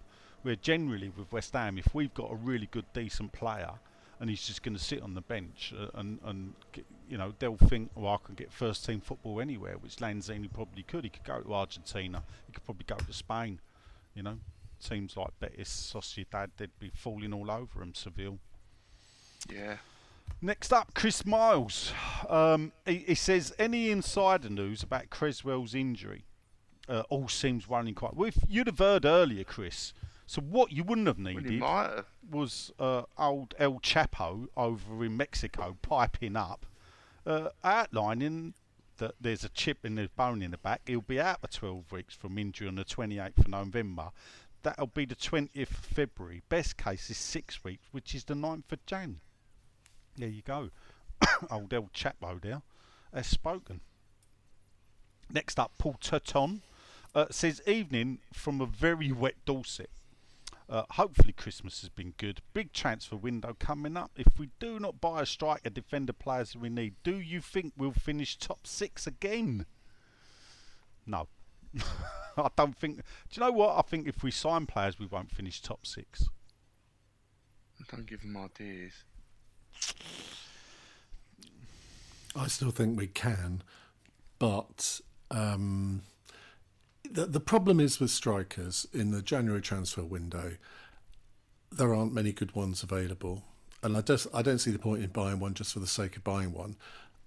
As I say, we've got Oxoflax, one or the other. Well, anyway. It depends. I mean, he's been knocking them in for fun. You called him earlier Oxoflax, which did make me chuckle. Isn't that what he is? No, he's Oxoflax. Oh, because on my website, great brand though. Yeah. On the new Oxoflax. On the gravy front. New Oxoflax. Because that's what he's listed on my website. I better change that, hadn't I? Right. So it's Oxoflax. I just think that you look at the goals that he scored in pre-season. And Keep talking, because I'm off to West Ham till I die. Just screenshot. No. Hang on. I'm changing it. Right. Oh, delete X, insert O. Yeah, save. Done it. Scuppered you. Scuppered me. I was going to screenshot that for posterity. I can't even remember his goals in pre-season, that match against Celtic where he scored, was it 2, I think, in that, and then I've seen some of the others he scored for the under-23s. I mean, he looks the real deal. He was on the bench the other day, wasn't he? I'd love to see a little bit of him coming on as a substitute with 10 minutes to go in a few games over the next few weeks, and you never know. It's about time one of our reserve strikers came up with the goods, isn't it? Yeah. I think yesterday was the point that he'd already brought Antonio on at half-time with Lanzini, so he'd made his changes. I'm with you there. I'd like to see at some point one of the youngsters come on up front. But generally, you would either do that if you would like 2 or 3-0 up or 2 or 3-0 down. But you see... Over the past few years, when we've all been baying for Tony Martinez or Silva to come on, and when they have, they've been absolute shite, haven't they? Yeah. Tony Martinez must have been the only striker to have his name sung before he made his debut. Yeah. What's he doing now? Should we look him up too? He's in Spain. I think he's just got into the top division. He was playing third division football in Spain, or second division football. Or Segunda Liga, I think they call it out there. In my pidgin Spanish. Liga 2. Oh, yeah, that's it. He is now plays for the Primera Liga club Porto. Oh, he's in Portugal then. Yeah, and he's played. Oh, he's doing all right. He's 25 games, scored 10 goals. That's not bad. That's not bad. Buy him. Because before that, he was with a club that I've never heard of called Famalicão. Yeah. There's a joke there, some for. Yeah, we won't go there, though. Incest, a game for all the family. Yeah. Oh, yeah. But all the clubs he went to on loan from us, he never scored any goals for them. No. And he did. He had about 3 or 4 games for us, I think. He had... 0 games for us. No, because he came on against Shrewsbury. I see him. He might not have had league games. You're going on Wikipedia. I'm going on Wikipedia. Yeah, Wikipedia don't show cup games. 3 games in the National Cup, whatever that was. FA Cup, yeah. He came on against Shrewsbury. I was at Shrewsbury, and they were singing his name, and he sort of didn't do anything. Yeah. And that was a 0-0 away at Shrewsbury. We were struggling then. We move on. Sean. Watford game is off. Question mark. Oh, right. He does that, though. Yeah. He says, Watford game off, question mark. Does he know anything? Does he got any inside information on this? He just puts a question mark. Ask him while I read out. Richard Dodds. All right, my handsomes, how's you doing? He said, straight in, no messing. He's got a question for Ian. Wait. Go on. I think I know the answer to this, and I think it begins with N. What's your favourite away ground? Favourite away ground, Priestfield. Oh, Priestfield? Oh. Yeah, because I used to go and watch Gillingham a lot in the 1980s, because my best friend at UEA when I was at university, he was a Gillingham supporter, or still is. And so you had Norwich on your doorstep? Yeah. No, I've been to Norwich, obviously, an awful lot, but I really like Priestfield because it was one of those games where every single stand was totally different. It was almost as if they were from four different grounds. And I remember standing by the halfway line, and Steve Bruce broke his leg about 6 feet from where I was, and the crack that went round it, the whole stadium went absolutely silent because everyone heard it. And they had a brilliant team in those days. They had Tony Cascarino, Mickey Adams, Ron Hilliard in goal. I really enjoyed going there. Given that I now live only about 25 miles away, I haven't been lately, but I should go back. I just remember rain and an open end for me, and losing 1-0. Yeah. Okay. We'll keep Watford you updated about the Watford game. Well, Sean says he's trying to verify it. Yeah, but Sean's in Mexico, and I think what he's looking at is Wolves v Watford was called off for COVID reasons, but I believe that was because of Wolves camp, not for the Arsenal camp. Been called off. Maybe it's been called off because Jeremy Ngaka is shitting himself. All right. Well, there you go. Next up, so that was Doddsy. So we got Gillingham. There you go. That was a turn up of the book. I thought you were going to go Norwich and carry on. Yeah, I know. Well, I was going to, but until I went. Shot me bolt early, didn't I? Anyway, change there. Yes, thank you.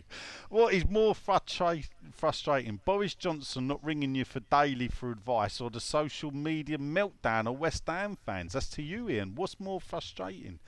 Boris Johnson not ringing you daily for advice, or the social media meltdown of West Ham fans?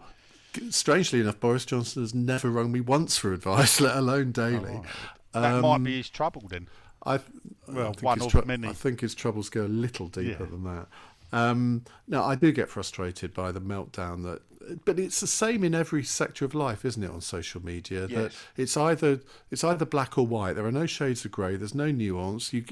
People don't understand that there is another side to the story, and they just sit in their little echo chambers and just sort of mouth off for the sake of mouthing off. But that's what social media is all about, isn't it? I mean, I get that all the time on Twitter, every single day. I just have to sort of say, oh, isn't the sky a little bit blue today? No, it's not. And you think, oh, God, get a life. It's been great today. Yeah, it ain't been great, has it? I get what you mean. Yeah, with West Ham fans, sometimes I just get too frustrated with them, but generally, I try not to. Even though I got high praise from David Cross today, so did you? I did indeed. What did you say? Well, I just I tweeted out that which people may have got this from me. I don't get excited in the good times, and I don't get too negative in the bad times. I don't get excited in the good times because I know round the corner it's going to end. And I don't get negative in the good times because I know actually on the horizon it will get better. And I don't like individual players being picked on. Which David Cross said it was the best, most common, sensible thing he's heard about the club. And you said, shut up, big nose. No. No, I didn't. I think I said, I'm Captain Sensible. That's me.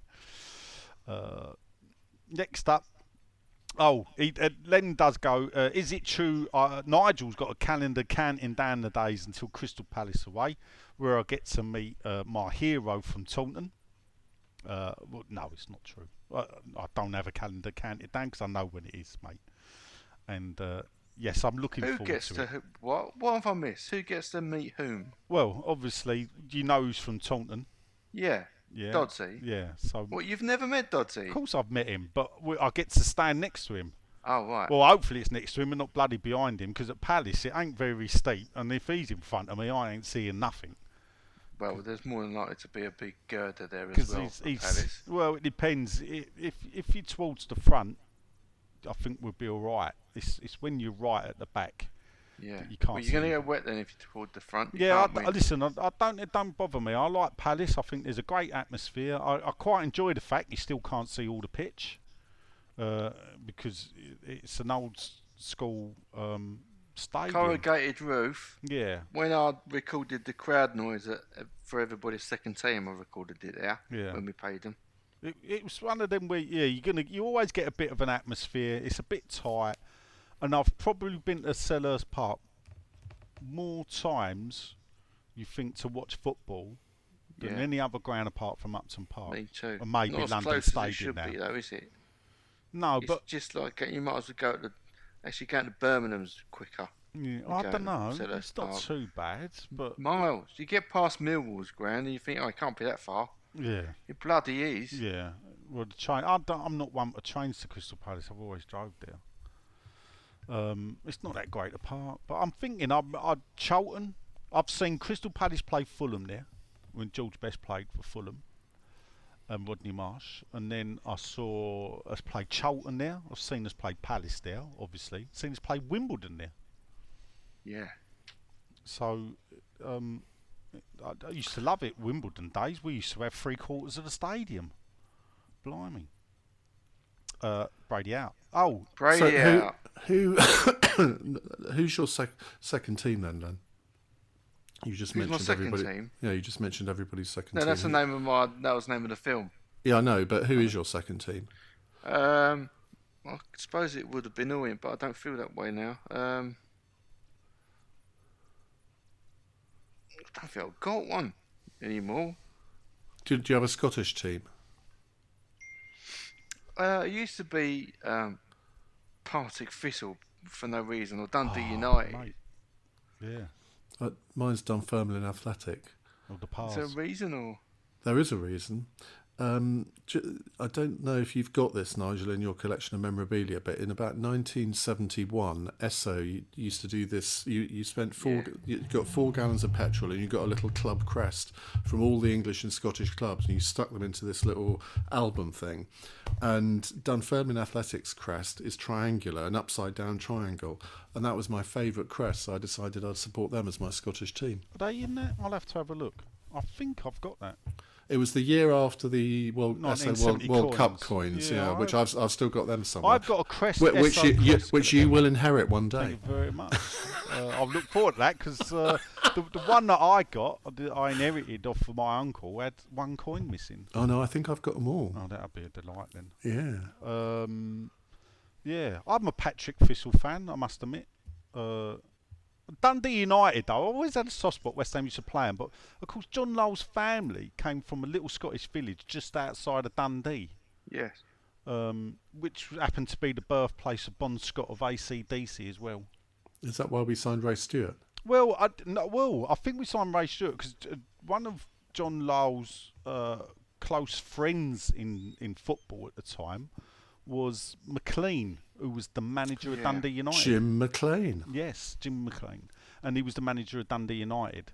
And obviously, I think, if you look back to Lyle's days, West Ham always used to go to Scotland on pre-season tours. I think we always used to play Dundee United, who were known as the Arabs, for people out there. As opposed to bleeding. The bleeding Arabs. Well, and the reason they're known as the Arabs, because apparently there was a game once that their pitch was in such a bad state they had to sand it, and there was so much sand on the pitch they got nicknamed the Arabs. It's nothing to do with racist. What anyone but I believe that is where their nickname came from. I don't know why Dunfermline were called the Pars, but that's their nickname. Can you name a player that Dundee United have signed from West Ham?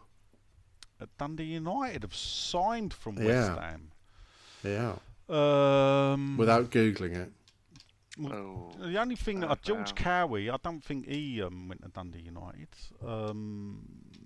Sandy Clark went to... It'd have to be Scottish. Sandy Clark went to Rangers. No, it's not Scottish. It's French. French? Yeah. Guy Demel. Guy Demel, really? Yeah. He went to Dundee United? Yeah, in 2015. He was another one that weren't that bad, but weren't that great, wasn't he? Yeah, he was coming to the end of his career when he came to us, wasn't he? Oh, yeah, all right. Guy Demel, there you go. And didn't we sign a right-back from Dundee United not that long ago, a few years ago, Ian somebody, but he never actually played for us in the end? If he didn't play, I'd struggle with that, I must admit. I remember we had a few youth players come down. He was seen as the new thing, and that he just never got. I think he might have played one friendly game or something. Oh, that's going to really bug me now. I'm going to have to find it. Hang on, Ian. Another win for good. Dundee, West Ham. Dave Jones says, "Evening all, Ziggy Stardust. Yes, whilst the recent results have been disappointing, it's not unusual for West Ham. It's not, Dave, is it? If we can get back to our solid defence, it's not all gloom and doom. Diop and Dawson have proved themselves before, and they can do it again." Do you know what the Dundee United fan site is called?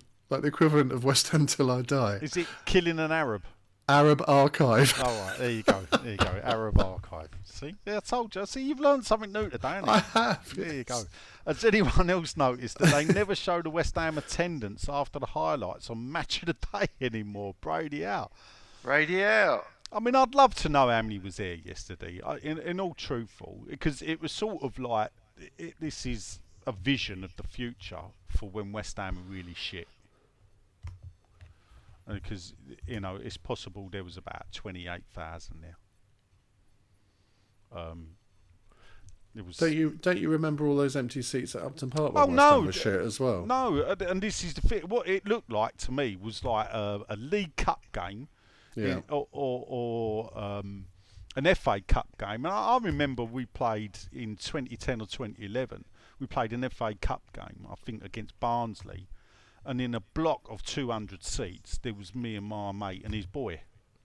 We were the only season ticket holders that had bought our seat in a block of 200 seats in the upper centenary. At Upton Park, you used to get attendances. That's why I never thought we'd get 50,000 fans. You know, that's the one thing where you could point and say, well, you was wrong about that before the move. I never thought we'd get 50,000 fans. We struggled to get 35,000 at Upton Park. Not every game sold out. So, and I think it shows you that people will, if the tickets are cheap enough, people will pay it. And I think perhaps it was the prices at Upton Park that kept people away. But you know, this is what this is an age-old argument, isn't it, about pricing and a club and how much money it can take and get in, because you could say that the tickets are too cheap at the London Stadium. How long have we been going for now? I don't know. It's only a couple more comments. Richard Kemp says, not really a question, but Yarmolenko, what's the point? I kind of agree with him. Why does Moyes persist in bringing this? See, this is where he loses me, because he's called him a wage stealer on every week. Listen, you give a player a wage, that's what, at the end of the day, when we signed him, we bought him from Dortmund, so he would have been on good money at Dortmund. He was an half-decent player for Dortmund. And he's a very decent player for Ukraine. Yeah, he's just, it's just not working out. Sometimes you shrug your shoulders and go, well, it ain't worked out. But I must admit, at the end of the day, if Oxo Flex was on the bench, You know, we could have got him on the pitch, couldn't we? Instead of Yarmolenko, because he didn't really bring anything. Yeah, you know, in that last 10 minutes. The thing with Yarmolenko is, you know, he's capable of doing it, and you hope that sometimes he might actually do it, but he never does for West Ham. And whether it's because the Premier League just doesn't suit him, or whether he has become a bit of a lazy player, I don't know. But I don't see any point in hanging on to him in some ways, because people thought, well, he'd be good for the UEFA games. He's done nothing in those, really. Oh no, he did score one goal, didn't he? But he just doesn't contribute much. That's the problem. I think we kept him to Europe, to be fair. Yeah. But then, you know, he got that header, and he didn't really do that well, did he, in the European games? Yeah, but he has had a couple of good games, you know. I don't like, again, making him out to be a scapegoat. But I think at the end of the day, his future is not with West Ham, where there are players you could say are the future of West Ham. You've got a very kind side to you, haven't you? I have. Yeah, you know, if they wear the shirt, I will back them until they take the shirt off. And when Yarmolenko takes the shirt off, he's not with us, I'll tell people what I really think about him. We look forward to that day. Yeah. So Richard Kemp, the old major, he was in the army, wasn't he? Richard Kemp. Ian? Colonel Richard Kemp. There I interviewed him quite a lot. Colonel. What about that? He's got a new nickname, old Kempy. Leader of British forces in Afghanistan. There you go. I knew it. See, I know my name. Anyway, he says, "Happy New Year, chaps." He found this pod in 21 and looks forward to listening to our dulcet tones every week. All the best for 22. Keep up the good work, Brady. Out. Brady out. In? That lockdown's affected people, isn't it? Listen to us. Yeah. Blimey. Damn. Brady out, Ian. Brady out. I don't get involved in all of that. Come on, Ian. Oh, anyway, hope you're feeling better, Nige, says Paul Oakley, our pixelated friend. Normal services resume with the Hammers. In a way, it reassures me that I did not slip into a parallel dimension. No West Ham question for me, but an alternative question for you all, whether you guys ever listened to the Football Weekly podcast by The Guardian. No. It's a bit eyebrow. I don't know. No, I don't listen to that. I listen to the Joe Cole one. What's that called? I can't remember now. I can never remember what it's called. It's really Joe Cole's very good, actually, I think, on that. He does it with Steve Sidwell now. And I listen to the football... What's it? The 1990s one with Josh Widdicombe. Oh, what's that called? With Chris Scholl. Yeah. Quickly Kevin. Quickly Kevin. Yeah, I listened to that. And you know why it's called Quickly Kevin? I do. Oh, right. Quickly Kevin, will he score? And he misses the penalty. That's it. Those are batty penalty. Yeah. And I listen to this. Those are my football podcasts. I'm about to release my top podcasts of 2021 list. Oh, I look forward to that. It? Yes. Well, absolutely. Well, yeah, because it's all the podcasts I listen to. Oh, so. I look forward to that. I haven't made the... do you know what, Ian? I must admit, I think it was before we were really friendly, and I think I made your list for the top football tweeters, and I'm glad to see I made it this year. Indeed. Well, I just copy and paste it now. Oh. Well, no, I do copy and paste it, but then I knock people off and add new people on. Oh, yeah, but you made the cut. I've made the cut. I noticed you have top tweeter, top Nigel. Yeah, top football tweeter. Yeah, and I made Ian's top 10. No, he's not the I mean, there are about a dozen others, but he's one of them. Well, top 10. Well, he's put Sean in there as well. Yeah. Oh, there you can make yourself look a laughing stock. You should see the company we keep. No, what's going on with Sean and Claret and Hugh? You can tell me. Nobody else is listening. I can't say because he's on a sabbatical. Yeah, I know. Even Sean, we won't grasp about. There's no smoke without fire. No. Do you think I should be putting in a bid? Well, for Sean or the website. It'd have to have a fucking good redesign if I took over the website. I'll tell you that. Oh dear. Do you know what? It's always worth a conversation with him, but do you really? Is he that welcome? Is he? What? Yeah. He made me popular on there. That took some work. It did. That's what I'm saying. Oh, dear. So there you go, Paul. I don't really... I suppose I must admit, Shit Hammer Time I listen to now and again. And I listened to another one called Acres of Space, which is done by a Wrexham Liverpool fan. and his mate who supports Everton. Oh, couldn't be doing with the accents, could you? Well, they sound like Tony Pulis, funny enough. They're not like, all right, like, calm down. You know, they sound more like Tony Pulis, which is sort of Welsh country yokel, if you listen. Now, let me ask you a question. When you listen to the radio and they have the news bulletins, yeah. What do you think of newsreaders with really strong regional accents? Do you know... If it's a London, see, it does annoy me. You know, like when London News, yeah, and they have a Northerner one. Yeah, I'm thinking, it's weird that, isn't it? Can't you find a Londoner to give us the weather or something? Yeah. And the BBC do it, you know, and ITV do it, and on LBC for me was the London Broadcasting Company. I don't know what it stands for now. Leading Britain's Conversation, yeah, exactly. But, you know, for me, LBC was a London show. You know, back when Dickie Arpiter used to read the news and people like that.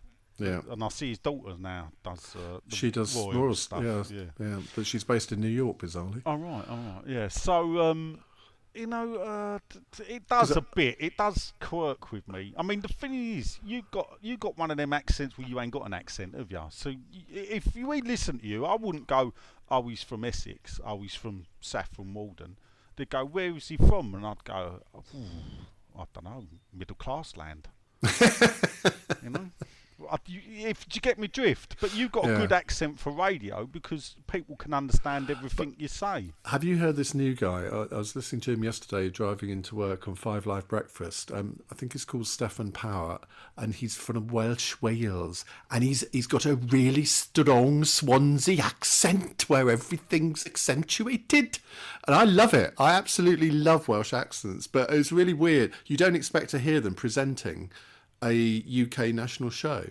No, they should stick the Wales where they can be understood. Yeah, listen, we had Jason Mohammed, didn't we? He's Welsh. He is. Now, that's it. We can understand him, innit? When they give it all that boy or larky and, you know, Clay down there, press that in. And... You know, how the Welsh people cross the road carefully. The one I love is when they say here, and they go, here, here. Anyway. Very depressive accent, really, isn't it? Oh, no, I love it. Do you? Yeah. I don't know about that. If I had to listen to an audio book read by somebody, it would be somebody with a Welsh accent. Mm. Anyway. Are we nearly finished? Oh, Mary on Williams. Some of us do have a life. It says Dylan here, boyos. Do you think there is now a significant change in our fan base, boyos? Now we seem so demanding. And call me old-fashioned, boyo. But the language in the stands would make Chubby Brown blush. Do you think that the fan base has been a change in the fan... I'm sorry... Myrion Williams is obviously Welshian. Yes. I do know I did detect that. Yeah. Do you see Jethro's died? Yeah. Yes. Talking of comedians with, shall we say, interesting language. Dodsy had a minute silence. This is from his part of the world. My dad always liked Jethro. Anyway, is the fan base changing? Well, of course it is. It evolves over time, doesn't it? And it clearly is now, although... where I sit, I don't think it has changed particularly. I mean, we don't get a lot of sort of tourists around where I sit. Too bloody expensive here, and that's why they're all sitting over here where I am in the tent seats. Yeah, but the tourists are the ones with the money, aren't they? Well, no, they're not really. I don't. But I've got a question for you, actually, as an out-of-towner. Do you think a football club should still have its heart rooted in the area it was born out of, or as Premier League football clubs such as West Ham grown past that now? That actually, it's not something it should worry about. No, I do think they should worry about it. I think it depends on the club, and obviously it's a bit more difficult now because there isn't really a community around where our stadium is. I mean, apart from quite expensive flats, But in an ideal world, you look at most clubs now, whether they're in League Two, League One, the Championship, or the Premier League, and they do an awful lot in their communities. And I think that's still really important. All right, okay, that's good to know. Nicholas Harvey says, "Eot to the three wise men, Brady outs." Brady out. Nick's from Yorkshire, by the way, just in case you didn't get that. Sean. Thanks for Sean for his Surrey Sprouts recipe last week. Sprouts with pancetta and blue cheese were a big hit on Christmas Day. How disgusting. Up here in Yorkshire. How disgusting. A very middle class Nicholas. I always thought better of you. Tots Gummies thought we were poor defensively, can't rely on Dawson to clear up, midfield not running back. Southampton, goals are fun except when you're conceding them for fun. Well, it was still a better second half, come on, we enjoyed it. We drew the second half 2-2. That's, if you're looking on the bright side, you think, well, the second half we drew 2-2. What points do we get for that? Well, we don't, but anyway, I'm trying to take a positive out of a negative.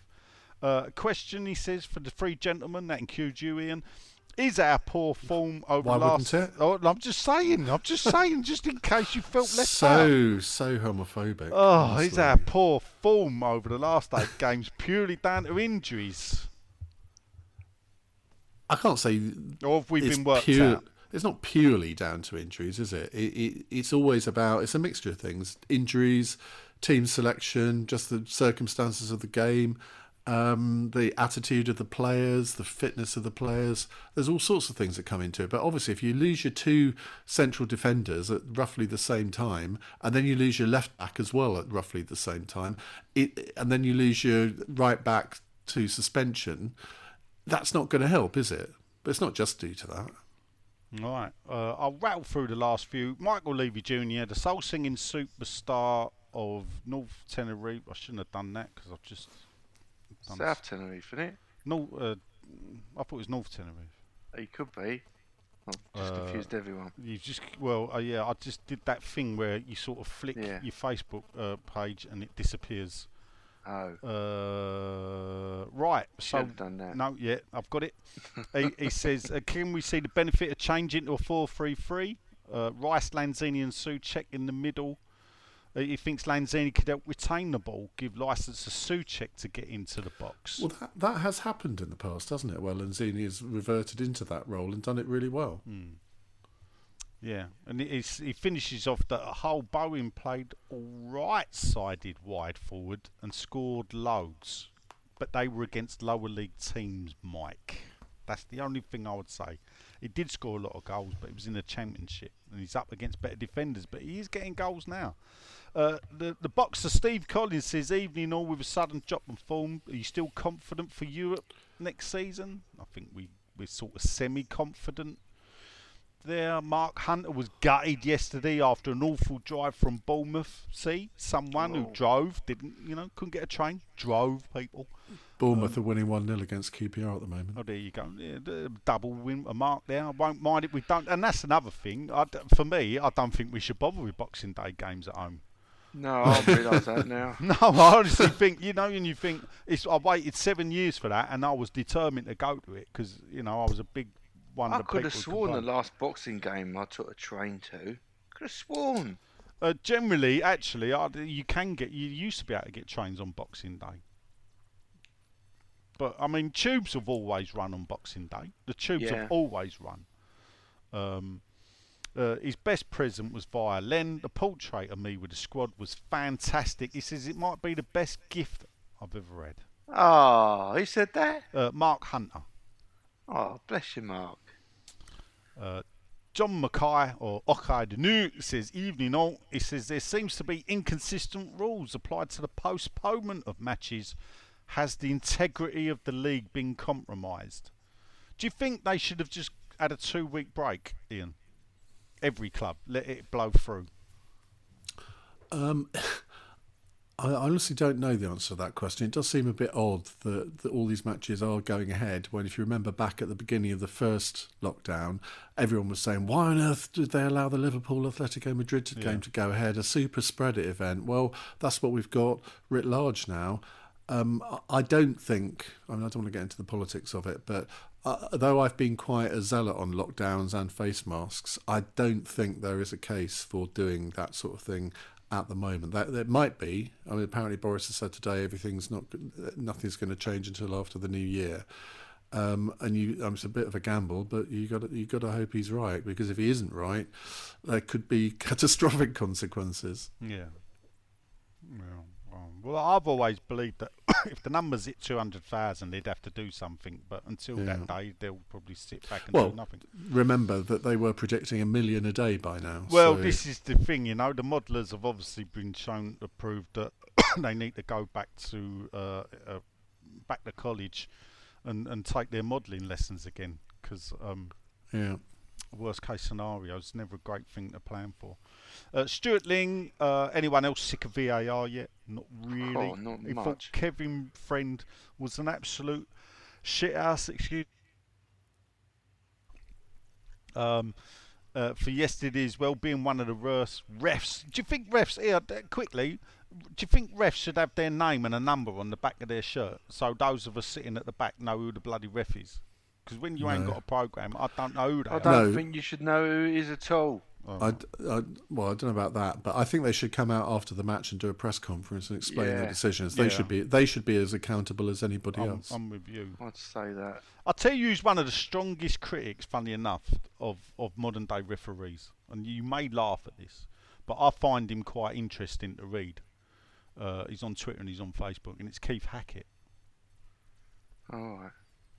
He's still alive. He's still alive, and he's got great insights. I know a lot of West Ham fans don't want to hear it, but he has got great insights into the modern day refereeing. He's got no time for Mike Riley, who's running this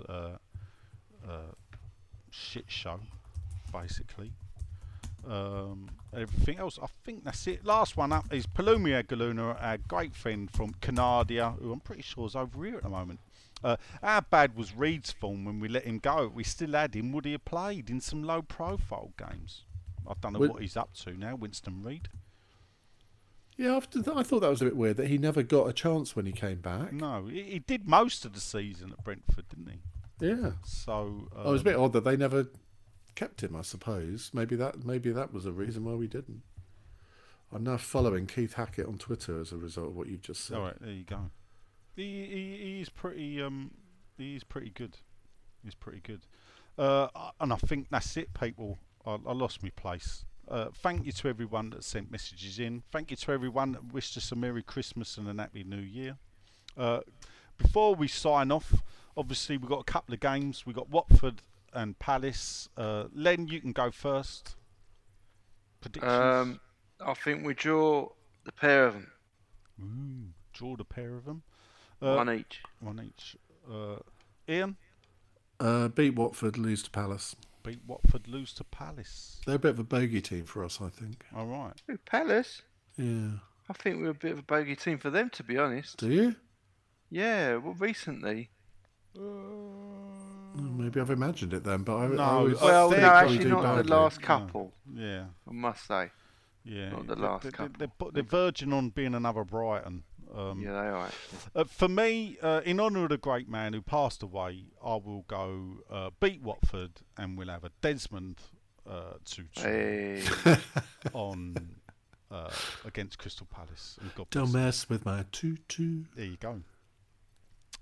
And thus endeth this week's Modern Chess Podcast, which is about double the length it was supposed to be. This was a short one this week. You reckon? I'd like to thank 2 hours, Mister. No, it's not. Yes, it is. It's 125 minutes. I'd like to thank Mister. Yeah, two hours 5 minutes. Ian, you swallowed that. You can't spit your cat now. I've got him now. I'd like to thank Mr. Ian Dowell and Mr. Lord Leonard of Canning Town. I've been the Shed Man, and this has been More Than Just a Podcast. Until next time, see you later, folks. Come on, you Irons. Bobby Moore. More than just a podcast. Bobby Moore. More than just a podcast. Just record the podcast for you in 1 minute.